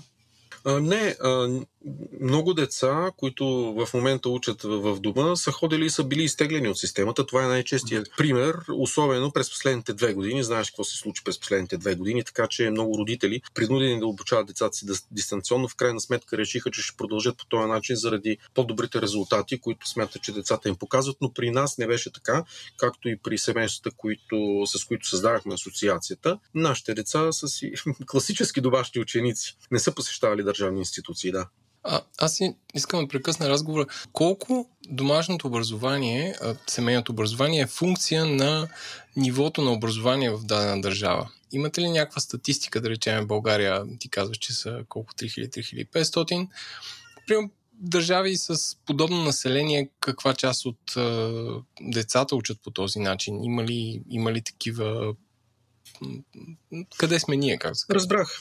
Виж, а, а, това, че децата са такава бройка в България, това е твърде нисък процент, се дължи на прекъснатата традиция образователна а, през последните вече 80 години. Тук включвам и новия период, последните 30 години, след 89 година. Но преди това, 45 години, това беше забранено. Кар, че в интерес на истината и тогава имало домашни ученици, но това е дълга тема. Принципно домашното образование, семейното образование не е ново образование. То съществува през цялата история на човечеството, но пак казвам, заради прекъсната традиция по политически причини, в България този процес, на този процес му беше ударена спирачка. В същото време най-много домашни ученици има, както сигурно ще се сетите, в Съединените щати, в Русия, Великобритания, също така Италия, Франция и въобще държави от Западна Европа, с изключение на Германия и Швеция, където а, така, етатизма е силно застъпен в държавната политика по отношение. Това са традиции на скандинавските. Кое, извинявай, кое, кое е застъпено? Използва един термин, който не го чух добре. Етатизъм. Етатизъм. Кое е това? Да. Идва от етате, от френски а, означава държаво-центрична политика, т.е. държавата е тази, която а, диктува правилата по отношение на всичко в обществото. Силна държава, да го кажем така.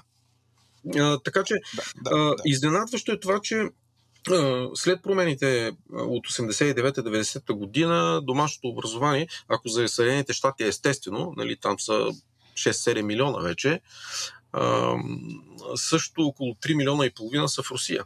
Доста сериозно застъпено. Една от Абсолютно, последните да. световни конференции за домашно образование, на които присъствах, беше именно в Москва и в Санкт-Петербург, където видях а, изумителна подкрепа от страна на държавата в лицето на сенатори и депутати от думата за семейното образование, както те също го наричат. А Как си го обясняваш това, особено за Русия? Това е страна, в която държавата е много силна и е, как да кажа, не стои далеч от, а, нито от семейството, нито от обществения живот. А, меко казвам, тя пряко се намесва вътре. Как, как си обясняваш този бум на Гледам семейното през- образование там? Гледам го през призмата на собствената ни народа, през психология. Не сме, семейните ценности, вие знаете и двамата, че са силно застъпени в общества като, като нашето. На семейството се гледа с особен респект, с почет. Забелязах същото нещо с хората, които се запознах там. Сега интересно е, че и тяхната православна църква е много силно ангажирана, защото пише учебници по вероучение за семейно образование, нали, представете си. Също има Съединените щати, разбира се, но там става въпрос за протестанство. И го наричат библейско обучение, а не а, вероучение. Обяснявам си го с това. С факта, че семейството е ценност, което трябва да бъде защитавано и че ако семейството реши да даде възможно най-доброто образование на децата си, държавата го подкрепя. Всъщност, в интерес на истината, точно така стоят нещата в международното право по отношение на, на семейното образование, на решението на родителите да вземат решение за място и начина по който образуват децата си. Виждаш ли някаква връзка с, с популярността на семейното образование с популярността на религията в определени държави? И в Съединените Американски щати, а напоследък и в Русия. А, Да. нали, сигурно в Съединените Американски щати религията тя никога не е имала а, малка роля. Русия мина през а, период на комунизъм, в който някакси религията не беше част от държавата. Мгм. А, сега виждаме обръщане на, на този тренд, конкретно за Русия, но до каква степен според теб хората, които правят този избор, а, а, са криоцинисти? Първо ти отговарям директно на въпроса. Да, виждам такава връзка. А, и сега ще обясня защо. В сравнение с домашното образование, с семейното образование, конвенционалното или традиционното образование, да си използваме нашата дума, е сравнително ново в историята. То възниква в Прусия преди 200 години. Целта, с която а, държавата удържавява децата по отношение на тяхната индоктринация, е именно свързана, и това е записано в официално документ, аз съм историк по образование и с огромен интерес изследвам темата. Целта на държавното образование е да се изкоренят християнските презумпции по отношение възпитанието на децата. Съвсем нормално. И знаеш ли защо ти го казвам? че те прекъсвам. Аз смисъл, да. А не е ли... Ня, някак се представям Прусия. Прусия е една сравнително малка държава. Там приклещена между Русия, на, а, на изток, на юг е Австро-Унгарската империя, друга голяма държава. В, в, след това са ма, много малки немски държави, които... А, там тази държава, за да оцелява, тя е, изклю... трябва да бъде изключително военизирана, организирана. Не е ли причината, а, как, както ти го нарече, държавата да навлезе тук, всъщност тя да предоставя такава услуга, за да могат и двата родителя да са възможно най-някакси пълноценни. Нали, да няма Знаеш този дистракшн. Може би ти си а, така супер... Го- е, Да. нали, и- имаш чудесните условия, е. нали, възможността нали, да стоиш вкъщи и да обучаваш детето, но някакси не се намираш там по това време. Нали. На тия хора ми е било трудно. Значи по отношение на а, онова, с което започнах. Първо трябва да сме наясно с един прост елементарен факт. А, няма религиозно неутрално образование. А, гледайте на религията като а, философска концепция, а, не си представяйте конкретна религия. И искам да кажа с това, че а, ирационалните презумпции по отношение на образователните академични дисциплини са неизбежни. Това е аподиктичен факт, т.е. неоспорим факт, а, от гледна точка на епистемологията. Епистемологията е наука за познание. Значи, а, хората а, дефинират реалността презумптивно. А пък предпоставките са неизбежно ирационални. Когато продължаваш да задаваш защо, въпроса, винаги стигаш до един момент, в който, както в математиката, трябва да приемеш а, нещо за даденост, а, защото а, без а, да имаш аксиома, не можеш да построиш никаква логична конструкция. В този смисъл, аксиомите са твърдения, не нуждаещи се от доказателства. Значи, целият живот по отношение на всякакви предпоставки винаги стига до някакви конкретни аксиоми, които са неизбежно и рационални. Те просто казват това е така, защото е така. Нали, ние не можем емпирично да докажем големия взрив, но го приемаме за даденост, за да може да градим конструкция нататък по отношение на еволюционната наука. Същото е с креационизма, който ти спомена. Ние не можем емпирично да сътвориме каквото и да било, макар че на християните оправданието е по-лесно, отколкото на, на еволюционистите, но въпреки всичко приемаме нещо за даден факт. Тоест, Бог е сътворил там света, Вселената и нас и така нататък. Ето, виждаш ли, в крайна сметка, не става въпрос за религия или за нерелигия, а за каква религия. И от тук насетне, когато осъзнаеш тези факти, започваш да търсиш религиозните презумпции в съответната образователна система, за да разбереш в крайна сметка до какво ще доведе тя като крайен продукт. Тези въпроси ние също сме си задали с моята съпруга. Разбира се, аз разбирам, че не всеки родител си толкова надълбоко разсъждава по темата, но понеже и двамата сме педагози и познаваме материята детайлно, имам предвид методологията на образованието, Коменски и всичко останало, стигаме до един момент, в който трябва да си отговорим на важни въпроси, за да можем да разберем по какъв начин ще бъдат образувани в крайна сметка децата, защото като си говорим за образованието, етимологията на тази думичка е образуване на образ. Кой искаме да образува образа, т.е. да изгради характера в нашите деца? Някаква безлична държава, която няма интерес по отношение и лично лични чувства и обвързаност към нашите деца или ние като родители сме обвързани тотално с ангажимента, след като сме благословени да бъдем такива, да си понесем отговорността. И ти спомена а, преди малко какво се случва с родителите, които трябва да работят, които разчитат на ангажимента на държавата да отгледа децата им. Ами ще ти кажа, преди да започнем да хомскулваме децата, аз работех в мултинационална компания. Съпругата ми също беше счетоводител в общинска администрация. Когато решихме, че ще образуваме по този начин децата си, ние практически реорганизирахме целия си живот и цялата си кариера, защото си дадохме сметка, си дадохме сметка че м- сме изправени пред две възможности. А, или да имаме а, кариера за сметка на децата, или да имаме деца за сметка на кариерата. Ние съответно избрахме да бъдем родители посветени на децата си, да направим необходимата жертва и да организираме живота си по начин, който ще ни позволи да бъдем близко до децата си за времето, в което те имат нужда от нас. Това е. Аз така като те слушам, обаче като че ли не го приемаш. Смисъл, защо казваш жертва? Според мен, нали, нали аз както Защото съм егоист.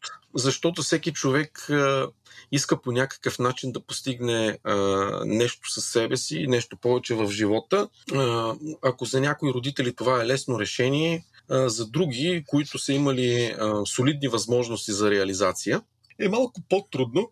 Затова казвам, че крайна сметка децата изискват нужните жертви по отношение на личния ни комфорт, личните ни егоистични цели и амбиции. Това имах предвид. А, да. Да, защото нали, а, аз както те разбирам, нали, сега ще ме поправиш дали съм прав или не, на, те, на вас семейството ви е изключително важно, така че ти имаш сега възможност още повече да си някакси в единицата и по съвсем различен начин да имате интеракция помежду си. Така че за мен това не е жертва, по-скоро е. Казвам го за хората, които те първа да. ще тръгнат по този път. Когато го извървят като мене, толкова дълго време съм в нещата 25 години, аз вече знам, че жертвата си заслужаваше и всъщност получих повече, отколкото жертва. Само, че ако го кажа по този начин, ще звучи или като реклама, или хората няма да ми повярват. Но трябва да се направи първата стъпка, оттам нататък ще видят колко е хубаво. Да, но другото пък на мен не ми прозвуча логично и затова виж, ето, тук чопля, докато не получа от... Да, сега, сега, окей. Сега те разбрах по-добре. Аз да, Еленко, заповядай. А ти кажеш, че всяко образование по някакъв начин не знам ли ще цитирам правилно, религиозно заредено. Не е философски неутрално. Не е философски неутрално. Добре, ако хората са атеисти, това значи ли, че те са дискриминирани по този начин? Защо? Атеизма е просто още една религия. Значи, атеизма също има и рационални презумпции. Той казва, аз вярвам, че няма Бог. Толкова. Но това е отново вяра. Виждаш ли, че отново става въпрос за религиозна система. Мога да ти я разбия по философски точки, за да ти докаже, че всъщност е още една религия, нищо повече. А, ще отиде разговора на друга тема, но ти казваш, нали, ти женати сте а, педагози, а, но казваш, че си имал кариера в международна компания и че тя има в публичната администрация и така нататък. А какво ако хората не, не са педагози? В смисъл, а, те трябва да станат педагози, като предприемат тази стъпка или как, какъв е твой съвет? А, и защото има хора, които, ей, Богу, не могат да преподават или просто това е това е талант, според мен. Това е... Да, за всеки ли е това? Трябва ли да стане добър педагог, за да е успешен? А, това помага по отношение на интерактивността да мога да си говоря с вас, да звуча интелигентно и да хващам дикиш както се трябва. Не. Иначе въобще не е задължително. Много от хората, които си образуват децата вкъщи, разбира се, че не са дипломирани педагози. В интерес на истината бележките от държавата нямат особена стойност за реализация в съвременния свят. В съвременния свят работодателите искат умения. Поне аз винаги съм го искал, когато съм дал работа на хората. Но знаете ли, не трябва да си представяме семейното образование като пренасене на конвенционалната методология, на традиционната образователна методология вкъщи. Тук не става въпрос да пренесем класната стая в хола. Всъщност семейното образование е нещо коренно различно, като метод на образование и има силно индивидуален подход, който много бързо показва индивидуалните качества и таланти на децата. Да не говорим, че любовта им към ученето, т.е. любознанието на децата, което е съвсем естествено заложено в тях, не бива усъкътено или импутирано по някакъв начин от една система, а, която работи по кълъп, по стандарт, който е зададен и който се отнася за абсолютно всички деца, не отчитайки техните различия. Разкажи Заради... повече за това. Да, аз, аз доста време, ча... смисъл, нали, исках да минем отвъд религията, да говорим точно на това. Нали. Абсолютно, да. Ами... А, а, нали, а между другото, за протокола, аз, аз си направих ресърч, говорих си с хора от, от вашето комюнити. Хор... Смисъл, те ми казаха, че повечето напоследък от хората, които избират хомскулинга, са нерелигиозни хора. Тоест не е заради, да са криоционисти, не го правят заради религия.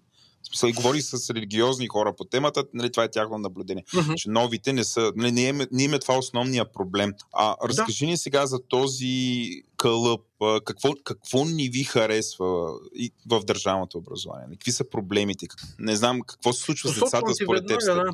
Да. Два основни проблема има. Първия е липса на индивидуален подход и отчитане, както ти казах, на, на дарбите и талантите на самото дете. А, когато не можеш да развиваш Добре, ти си ходил в училище и аз съм ходил в училище. Ходили сме, ходили сме да. Ще ти, ще ти дам директно пример и съм сигурен, че ще го потвърдиш. Когато аз бях в държавно училище, се измъчвах в някои предмети, които не би бяха интересни. Беше честно казано, мъчително и в онези, които ми бяха интересни, защото не вървяха с темпото, с което аз исках да изучавам конкретната дисциплина. Тоест така се получава, че има едно средно ниво, което трябва да се поддържа, един такт на пътнически влак, който трака монотонно. Много е хубав примера с прокруст. Прокрустовото легло има точна мярка или трябва да те разтегнат за да паснеш него или да те резнат ако си по-дълъг. Това е системата. Там няма компромис. Заради това е толкова трудно да в нас да остане любовта към самото учене. Много, много деца са отвратени от предметите и не желаят да учат, особено в малко по-късна възраст, да речем от четвърти клас нагоре, именно защото те започват да растат, искат да учат нещо конкретно, което смята за полезно, но им се дава шанс за това. Ето ти е първата причина. Липса на индивидуален подход. Втората, сега ще изненадам, понеже питаш... Чай да се, чай да се хвана. Да. Хвани се за стола. Втората е липсата за на социализация. Владо се хвана за... Хвана липсата на социализация в системата беше другата основна причина. Липсата на социализация. То, Добре, това наистина ме изненадва, при условие, че това е основ... би било основната критика към, а, сте, нали, към а, така е, ученето да. в дома, а не в... Така е, Защо? Да. Защо ли има липса на социализация според вас в лещата? Трябва, трябва, да. да. Разкажи ни повече, смисъл, каква е твоята гледна точка? Аз имам друга, нали, пф, нали моята дъщеря, когато се наложи тук заради COVID да стои вкъщи, нали, беше някакъв ужас, липсваха и приятели, и приятелки. Нали, там е социалния кръг. Всяка вечер си имаха нещо като кол, такъв фирмен кол, седяха заедно, просто си липсват. И беше огромно щастие, когато тръгнаха обратно да се виждат. Нали, наистина мен това ме изненадва, но съм сигурен, че ти имаш различна гледна точка. Разкажи ни повече. Да, въпрос е за какво си говорим, а, за социализация или за социализъм. Дали биде, той отговор много ми харесва, защото социализацията в а, държавните учебни учреждения, свързана с а, подчиняване на правилата на групата и живот за тези правила, не е социализация. Това е социализъм. Значи, индивидуалното възпитание учи на самостоятелно мислене и на принципа човек да има мнение, базирано на обосновани лични изводи. И ще кажа защо съм убеден в това нещо и защо хората, които задават въпроса за социализацията, обикновено го, създават, го задават поради една конкретно и дълго налагана индоктринация. Не може да има социализация в среда, в която са избрали социалните ти субекти, те са едни и същи, и то за дълъг период от време, и най-лошото, всички са на една и съща възраст. Никой в реалния свят не работи в стая с 30 души и всички да са на една и съща възраст.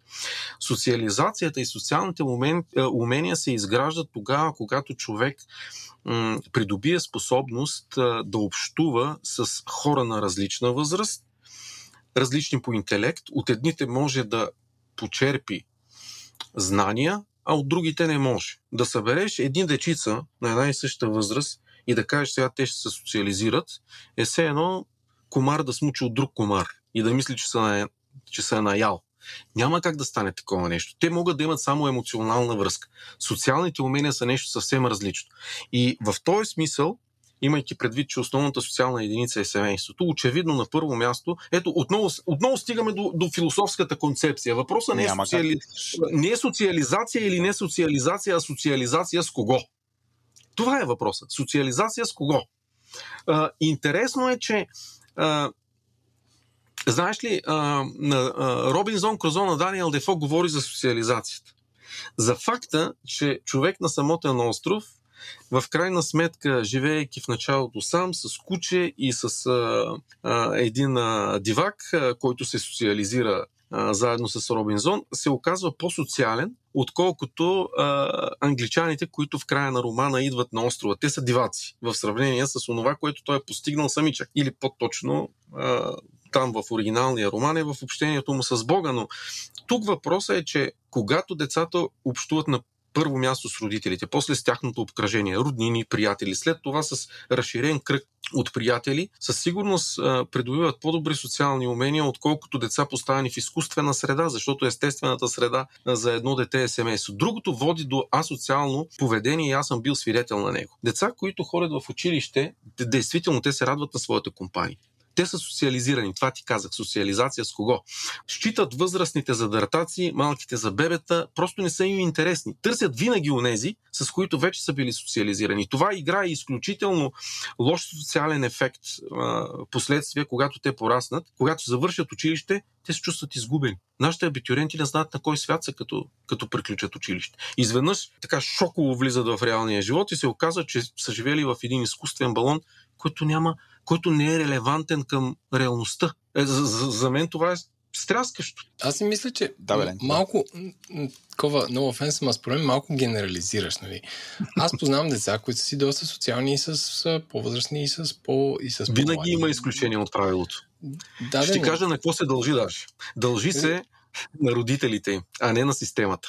Значи те са успели да станат социални не заради, а пряко системата защото родителите са били достатъчно активни и са им помогали. Аз просто реших да не подлагам на този тормоз децата си. Знаеш ли, в групата ние изграждаме лицемери. А, ако ние като родители имаме едни ценности и учим на тях децата си, те нямат абсолютно никакво значение, когато отидат на училище, защото ще бъдат аутсайдери, ако не възприемат правилата на групата. Ето, виждаш ли по какъв начин бързо успяваме да възпитаме лицемери от децата си. Те искат да бъдат приети от групата, за да не бъдат лузари и в същото време да бъдат одобрени от мама и татко, за да не ги наскърбят. Двойният стандарт между системата и семейството в крайна сметка залага лицемерието в децата ни.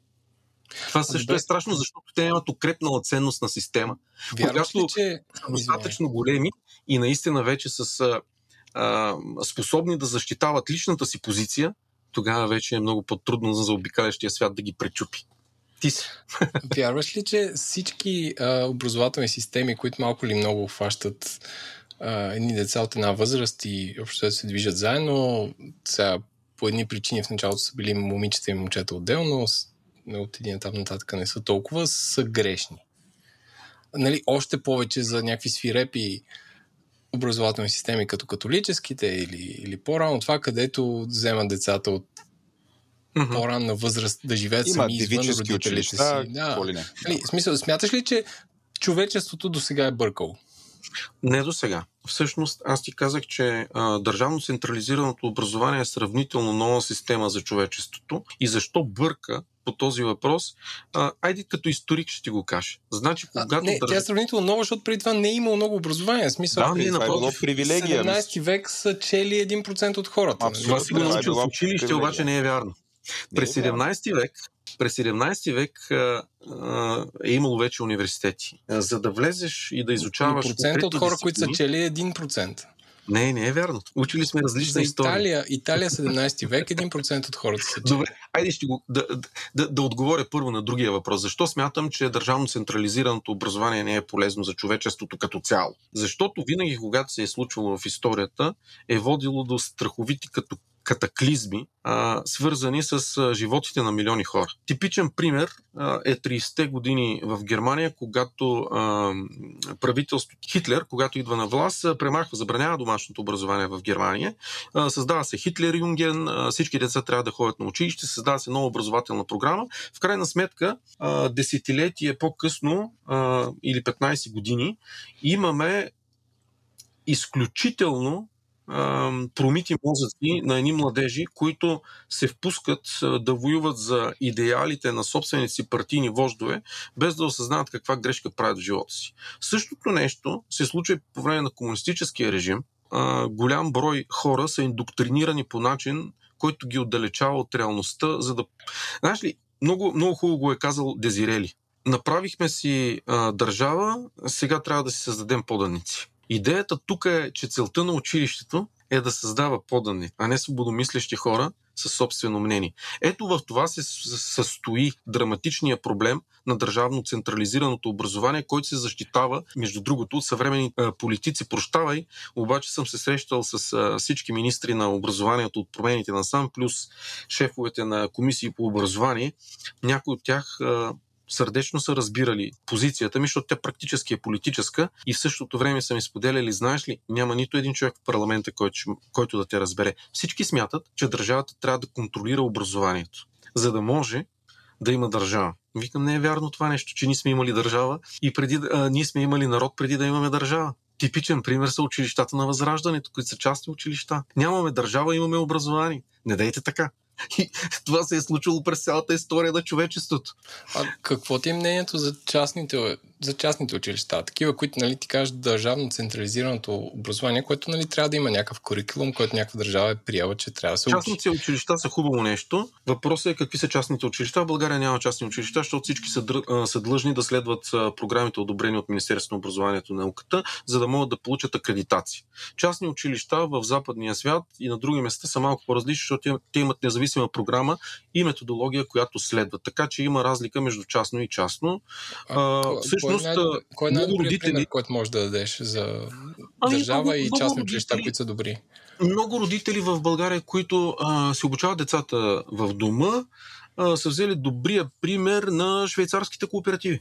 Шве, швейцарските кооперативи са абсолютно независими. Те се състоят от родители, а, които правят а, всъщност училища и образуват собствените си деца. Също го има Съединените щати, макар че там е още по-свободен пазар, е образователния. Там буквално едно семейство може да се регистрира училище и става официална институция в някои щати. И всъщност май почти във всичките, ако не е във всичките. А смяташ ли, че ако, да речеме, в някаква държава, която не е Швейцария и Съединените щати, има по-низко GDP като нашето, призовеш хората да си правят хомскулинг или направиш някаква реформа, че това е sustainable? В смисъл, защото нали, то е като, малко като да казваме а, яш само плодове, които си отгледал или зеленчуци, или познавай си човека, който ти гледа доматите. Но това на, ако тръгнеш да правиш, да скалираш до една държава, до един град, до 9 милиона човека няма как да стане, ако няма хора, които са специализирани да гледат домати.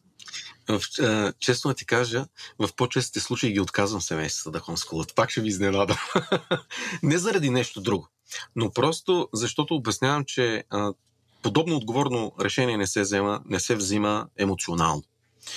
А, човек трябва да има предварителна подготовка по отношение на няколко прости неща. Цели в целия образователен процес, които са краткосрочни, средносрочни и дългосрочни цели. Това изисква планиране. След това трябва да е ясно по какъв начин се случва мотивацията в домашното училище и организацията в същото. Защото, дали до сега си говореха за системата, той човек може и организирано да се провали. Тя системата си е организирана и въпреки, всичко се проваля в крайния резултат.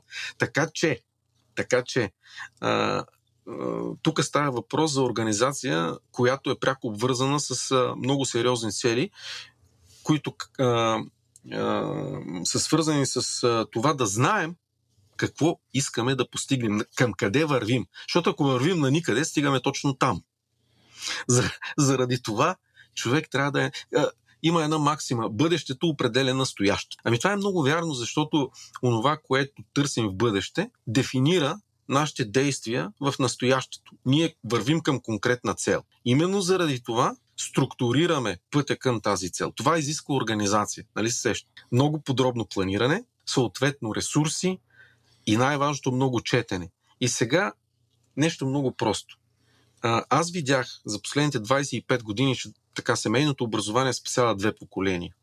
Това на родителите и на децата. Защото самите родители, които са минали през системата, започват да четат изключително много и да осъзнават неща, които са били скрити от тях, от взора им въобще.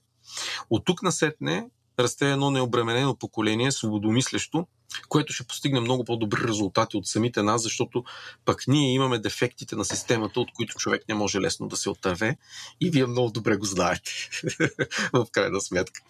Това а... харесва ли ти като отговор? Ми... Малко е отнесено от, от това, което си представях, но да. А, аз ви върна тогава към статистиката там. За... Свалини на земята. Аз намерих данни именно за този период, от който ти говориш, 30-те години. Статистически данни за България през 30-те години, 34-та година. По-точно, неграмотните хора в България са 2 милиона 713 хиляди човека, от които в градовете са 402 хиляди, в селата 2311. А, нали, което това е все пак а, а, близо мисля, че половината от населението е това. Ще се съглася с твоята теза и ще ти кажа следното. По време на Възраждането образованието е било скъпо начинание. Родителите се, са се събирали за да правят общински църковни училища, да не говорим за такси идиотите в началото с техните килийни училища. Да не ги знаеш, това са монаси такси идиотите, които обикалят населените места, събират дарения за своите обители и там учат децата в килийните училища. Защо? Защото напечатването на една книга в а, историческия период, наречен Възраждане, е скъпо удоволствие. Хората са обединявали економическите усилия а, на общността, а, за да могат да, да, да купят няколко важни книги, които са, от които да учат а, децата в общността. Обаче, кажи ми в кое време живеем днес. Времето, в което информацията е страшно лесно достъпна. Значи на един клик разстояние за една интернет а, месечна такса достъп до световните библиотеки. А, okay. Е. не, никога не съм предполагал, че информацията ще бъде толкова ефтина, и толкова лесно достъпна. Човек вече, а, чрез изградено критично мислене, може да селектира информацията си, крайна сметка да избира източниците си на информация и на осведомяване. Но ето виждаш, че а, днес е много естествено ние да правим този тип образование без да се ограничаваме от каквито и да е нужни ресурси за едно пълноценно образование. А, не, това говори за физически ресурси, ма най-скъпото нещо в наши дни е времето, защото ти ако си един професионалист, нали, да отделяш това време, нали, много е цинично да го сравняваш с някакво време на час, защото това, което даваш на семейството си, няма, няма някаква цена. Mm-hmm. Но нали, аз мога да се запиша на един курс на Харвард, но времето за това нещо или което да преподавам ще. Тук ще отново трябва да изясним целта на домашното образование. Първата и основна цел е да научим децата да обичат да учат. Това нещо без конкуренцията на излишната информация в държавните училища, още повече отвратителната информация по някои дисциплини. Аз съм силно критичен към съдържанието на учебниците по история в днешно време. Но. Кои когато... други дисциплини, да. Просто ги кажи. Няма... Да, да, да. А, а, исках само да довършим мисълта във връзка с това, че когато децата не са отвратени от ученето и те обичат а, да учат, искат да търсят нова информация, много лесно постигаме основната цел в а, домашното образование. Да ги научим да обичат да учат. Знаеш ли, от много ранна детска възраст моите деца учат абсолютно самостоятелно. Ние сме просто в голяма степен хора, които осигуряват нужния ресурс за постигането на конкретните цели. Но те вършат работата сами, вършат я с желание и особено в гимназиалната възраст, която, когато вече утежняваме програмата с а, академични дисциплини, които имат значение по отношение на крайния резултат, свързан с атестациите, да речем САД, КАТ тестове и разни други езикови тестове и така нататък, които имат отношение към продължаване при тяхно желание образованието в университети, нали, те, те са просто готови и го смятат за естествено а, да положат усилия, за да научат дадена информация. Това го отчитат и топ университетите в света, които силно желаят домашни ученици за техни за техни кадри, така че а, времето, времето а, не е толкова много, колкото а, си представяте. Просто, нали, то човек като не го е изживял, колкото и да го обяснявам, е трудно да се схване. Добре, сега ние доста си поговорихме за ползите, нали, проблемите, които има а, държавното образование. А, има ли някакви рискове, които виждаш в а, рискове, проблеми, а, за които трябва да си даваме сметка в семейното образование? Или? Има, да. А, изключително нелепо ще прозвучи, ако кажа, че е някаква идилия домашното образование, семейното образование. А, мисля, че основният проблем, а, свързан с а, семейното образование, е пряко обвързан с а, собствените ни дефекти, като хора, като родители. И ще кажеш, защото родителите са тези, които носят отговорността за образованието. Те не трябва да се изживяват никога като последна инстанция и да си мислят, че а, сами по себе си са достатъчни, за да дадат перфектното образование на своите деца. Правя едно уточнение. Ако родителите са честни към себе си и към децата си, те много бързо а, могат а, да поправят а, грешките, които допускат в образователния процес, поради простата причина, че семейството е доста гъвкава система, не е като тромовата държавна институция, която прави промени и реформи с години наред и те никога не се случват. Не. В сравнение да, с този тежък параход на държавното образование, ние сме като бърза лодка на платна. Ако видим, че нещо не се случва както трябва, много лесно може да обърнем курс. Това е предимството, но ние трябва да си даваме сметка, че тази скорост може да ни доведе бързо и до рифове нали, в образователния океан. Може като дойде урагана да ви издуха с лодка. Именно. Заради това трябва да се придържаме винаги към брега, да имаме ясни ориентири. Нали, съжалявам за метафорите, но мисля, че слушателите не са достатъчно интелигентни да разберат именно основното, което казвам, че родителите трябва да търсят външна атестация за постигнатите резултати в процеса на образование и ние го правим. А, това е Аз важно. имам спекулативен въпрос. Ако ти си утре станеш министър на образованието в България, какво би направил пет неща? Това не е спекулативен, това е провокативен еленко. Да, извинявам се, провокативен въпрос. Думите Който е ходил на държавното образование, термините му. Аз бързо, бързо щях да отговоря. Иронията е в това, а, че не е невъзможно да стане. Да, те министрите Но... вчера напуснаха голяма част. Но да, утре, утре поемаш да, да, да. Какво става? една, една цяла система, с която милиони хора са свикнали, не може да бъде реформирана и променена толкова бързо и ще кажа а, защо мисля така. Защото никога не съм бил, никога през живота си не съм бил адепт на революционните промени в едно общество. Аз не вярвам в революциите. Вярвам в бавния растеж и упоритата работа. Революциите винаги водят до катастрофи резултатите от, ен, от едни революционни промени могат да изтраят, да речем, от 1917 до 1990 или от 1944 до 89. Кажи го 45 до 70 години. Това, това, това е. Не, е, не е малко, като се замислиш, че е променил света. Ама все пак, аз, аз съм сигурен, че ти Ама, много повече от мен си мислиш... години напред. Извинявай. Много повече от мен си мислиш а, в тази насока. Според мен, а, ви, дори след 100 години не може държавата, да... Държавата не може да се оттегли шоково от ангажимента си по отношение на даване на образователна услуга. Ако първото нещо е, че тя няма да се оттегли, второто нещо, което ще е да бъде освободен пазара на образованието, защото след промените в България през 1989 година ние като общество получихме свобода в различни области. Да речем, можем да приказваме по-спокойни, да си разказваме вицове, а, имаме някаква економическа инициатива и в крайна сметка можем да правим бизнес. Но Мога да продължа тук с позитивните промени. Обаче образованието остана пленено от държавата тотално. То не беше освободено, въпреки че Конституцията от 1991 година заложи това нещо. Но ние сме некомпетентни в тази област. Можем някой да, да ви обясни защо смятам, че е заложено, но а, именно и заради това ние правим домашно образование без проблеми в България. То си е законно. Но ето, второто нещо е освобождаване, освобождаване пазара на образователни инициативи, защото смятам, че само при реална конкуренция ще имаме повишаване на качеството на образование.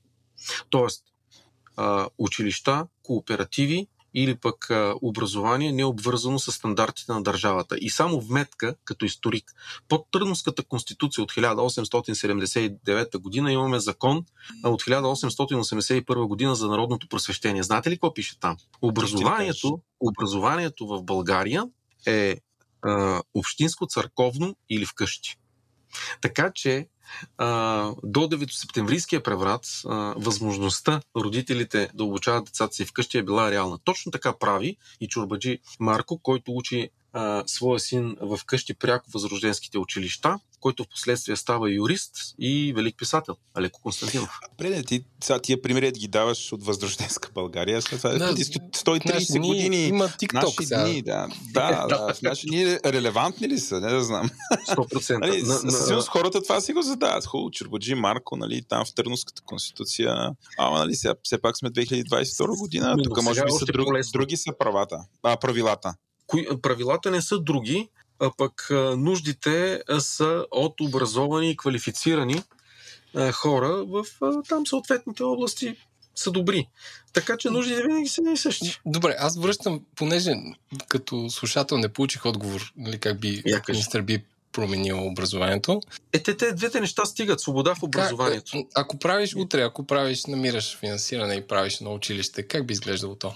О, училище от тип класна стая, трудно. Не, или, или като... Айде да е... Как Айде в Финландия, като... смисъл, какво мислиш за финландската образователна система? Тя може би е близка до това, което ти разказваш. Тя е по-близка до ам, а, толстоизма. Лев Николаевич Толстой има такъв експеримент. Негови наследници са днескашните философии, свързани с демократичното образование, в които децата са център на образователната система. Това е финландската система, която обаче има един основен недостатък. Тя и затова се проваля, а именно, че децата могат да правят а, в училище онова, което им се прави, онова, което им харесва, онова, което искат. Сега трябва да има някакъв баланс. Защото ако детето каже, че иска една година да рита топка, то ще рита топка една година. Пък ако каже, че не иска да ходи на училище, няма да ходи. Така е в чистата философия на, на толстоизма и неговия експеримент с училището в Николаевка. Може да прочетете за това. Има цяло течение, знаеш ли, в 20-те и 30-те години в Софийския университет от български академици, които застъпват и издават цяло списание, а, свързано с тази идея по такъв начин да се структурира образованието в България.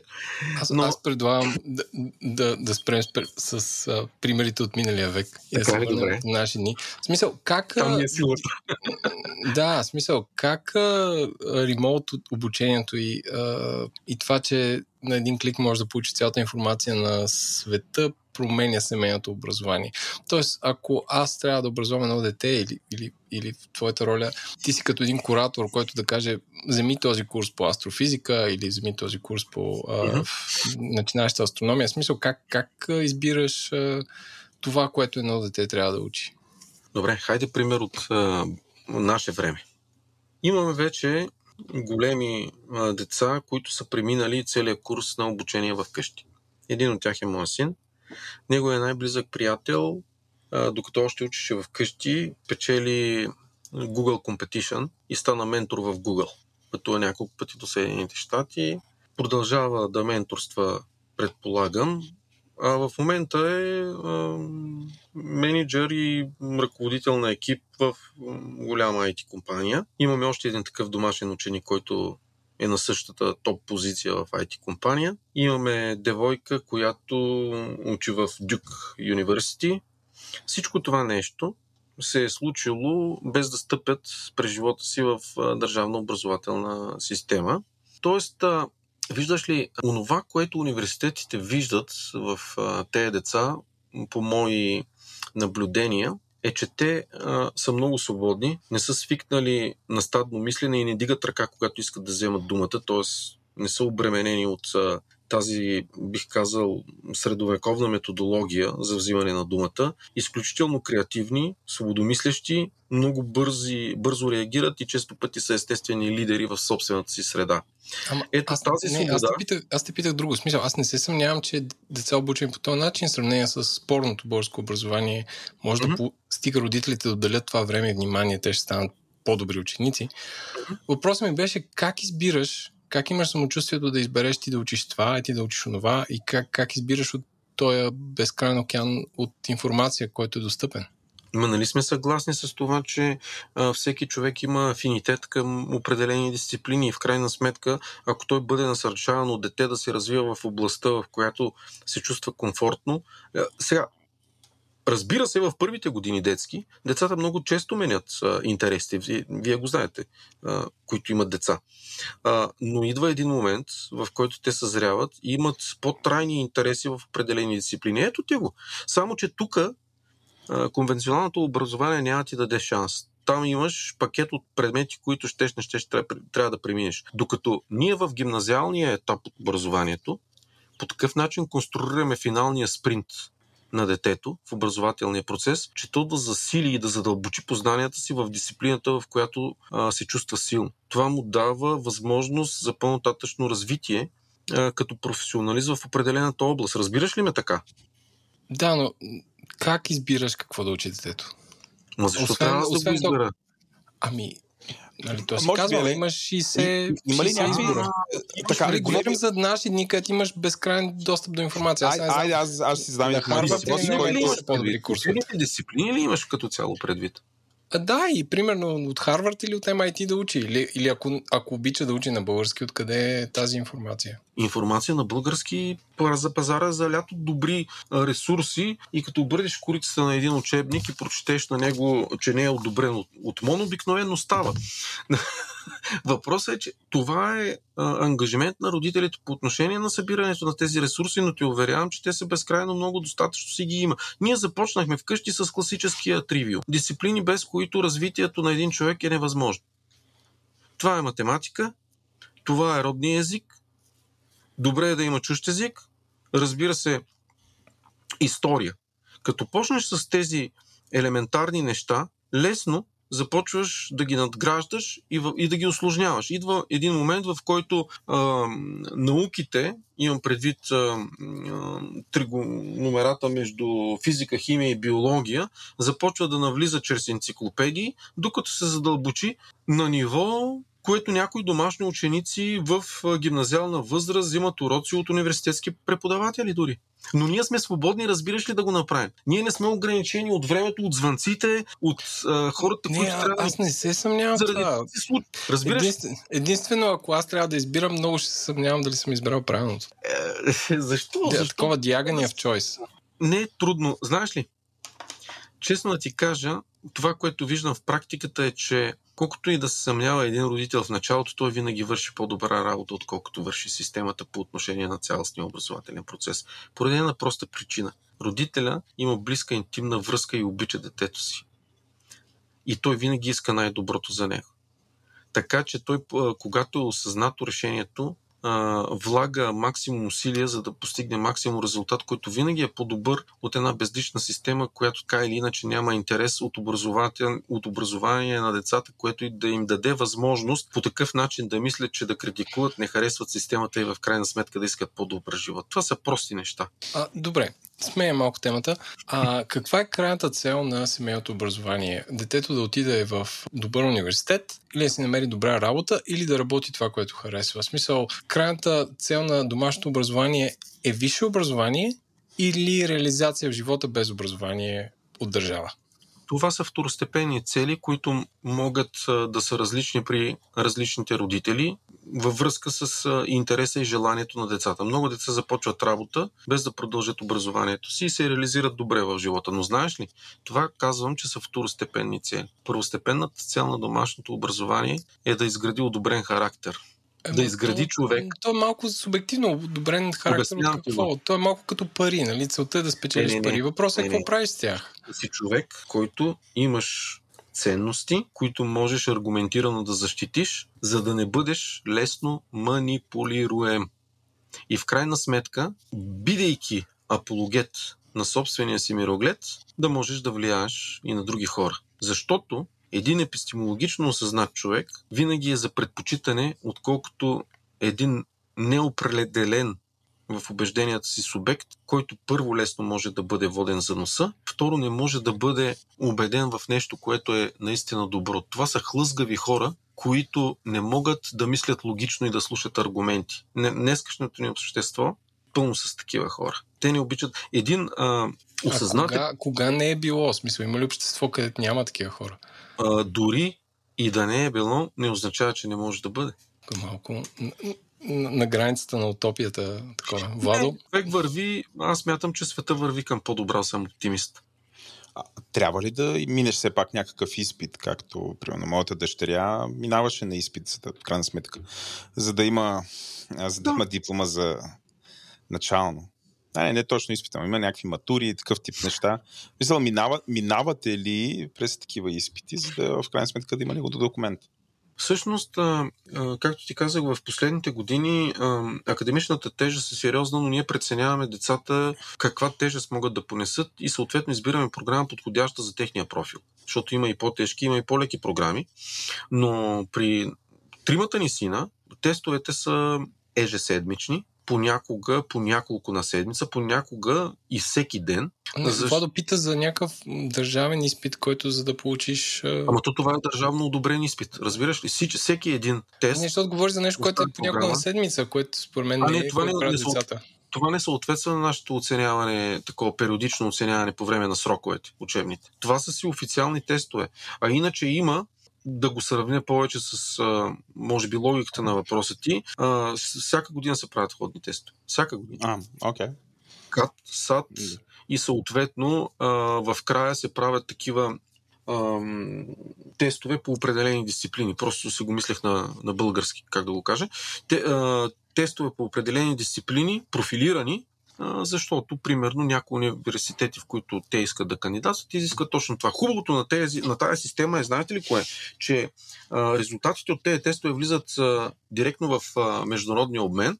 Доста университети а, поканиха на интервю сина ми и в последствие го поканиха да учи, ама не знам по каква причина той реши да остане в България. Каза, нещо с обучението по история съм прекалил, това родолюбие.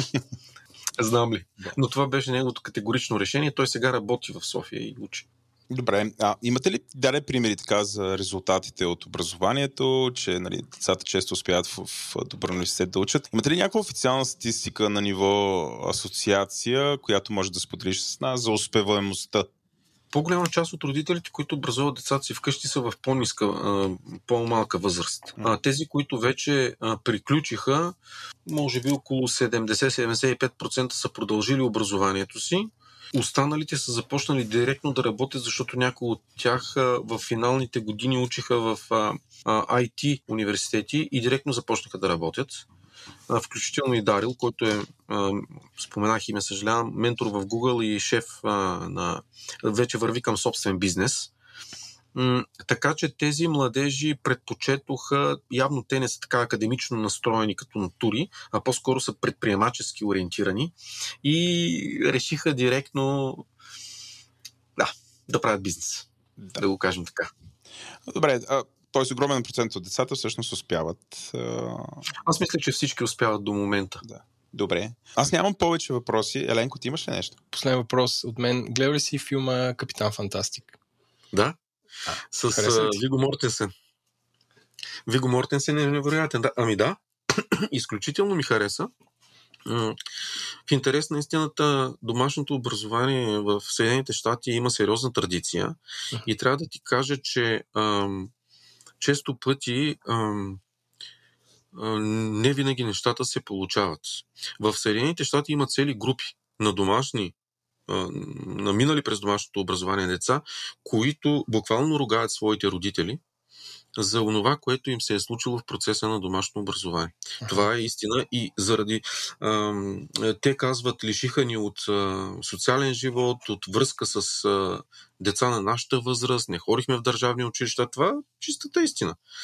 А, винаги, именно заради това, аз съм изключително критичен към решението на родителите да тръгнат по този път и често пъти задавам много неудобни въпроси в лични разговори, защото ми се обаждат страшно много родители, поне по няколко обаждания на ден. Изморил съм се да водя тези разговори, но го считам за призвание и всеки път им задавам доста сложни и неудобни въпроси и казвам, ако искате да ви помогна, ми трябва повече информация. Искам да знам какво е семейното ви положение и дали вашия партньор е съгласен, дали той е в течение. Заедно ли вземате това решение, защото трябва да гледате в една посока и да сте абсолютно уверени за отговорността, която поемате. Това са сериозни неща, става въпрос за живота на човешко същество. Не става въпрос за това какъв телевизор да си купите. Трябва изключително добре и бих казал в огромна дълбочина да обмислите всеки детайл. Така че, да, гледал съм го. Аз си запазвам правото за един философски разговор. Съгласен съм. Информацията е много, а пък философския разговор бих провел с удоволствие. Добре, а добре, Петър, изключително много ти благодарим за този разговор. На мен беше много, много интересно да чуя за този вид проблеми и една съвсем различна гледна точка. Благодаря ти за времето, което отдели и успех на всички родители и деца, които тръгнат по този път. Аз ви благодаря от сърце а, за хубавия разговор. А, процесът е необратим. Родителите ще стават все повече. Венсеремос. така. Добре. Беше ви драго. Чао от мен. Чао, чао.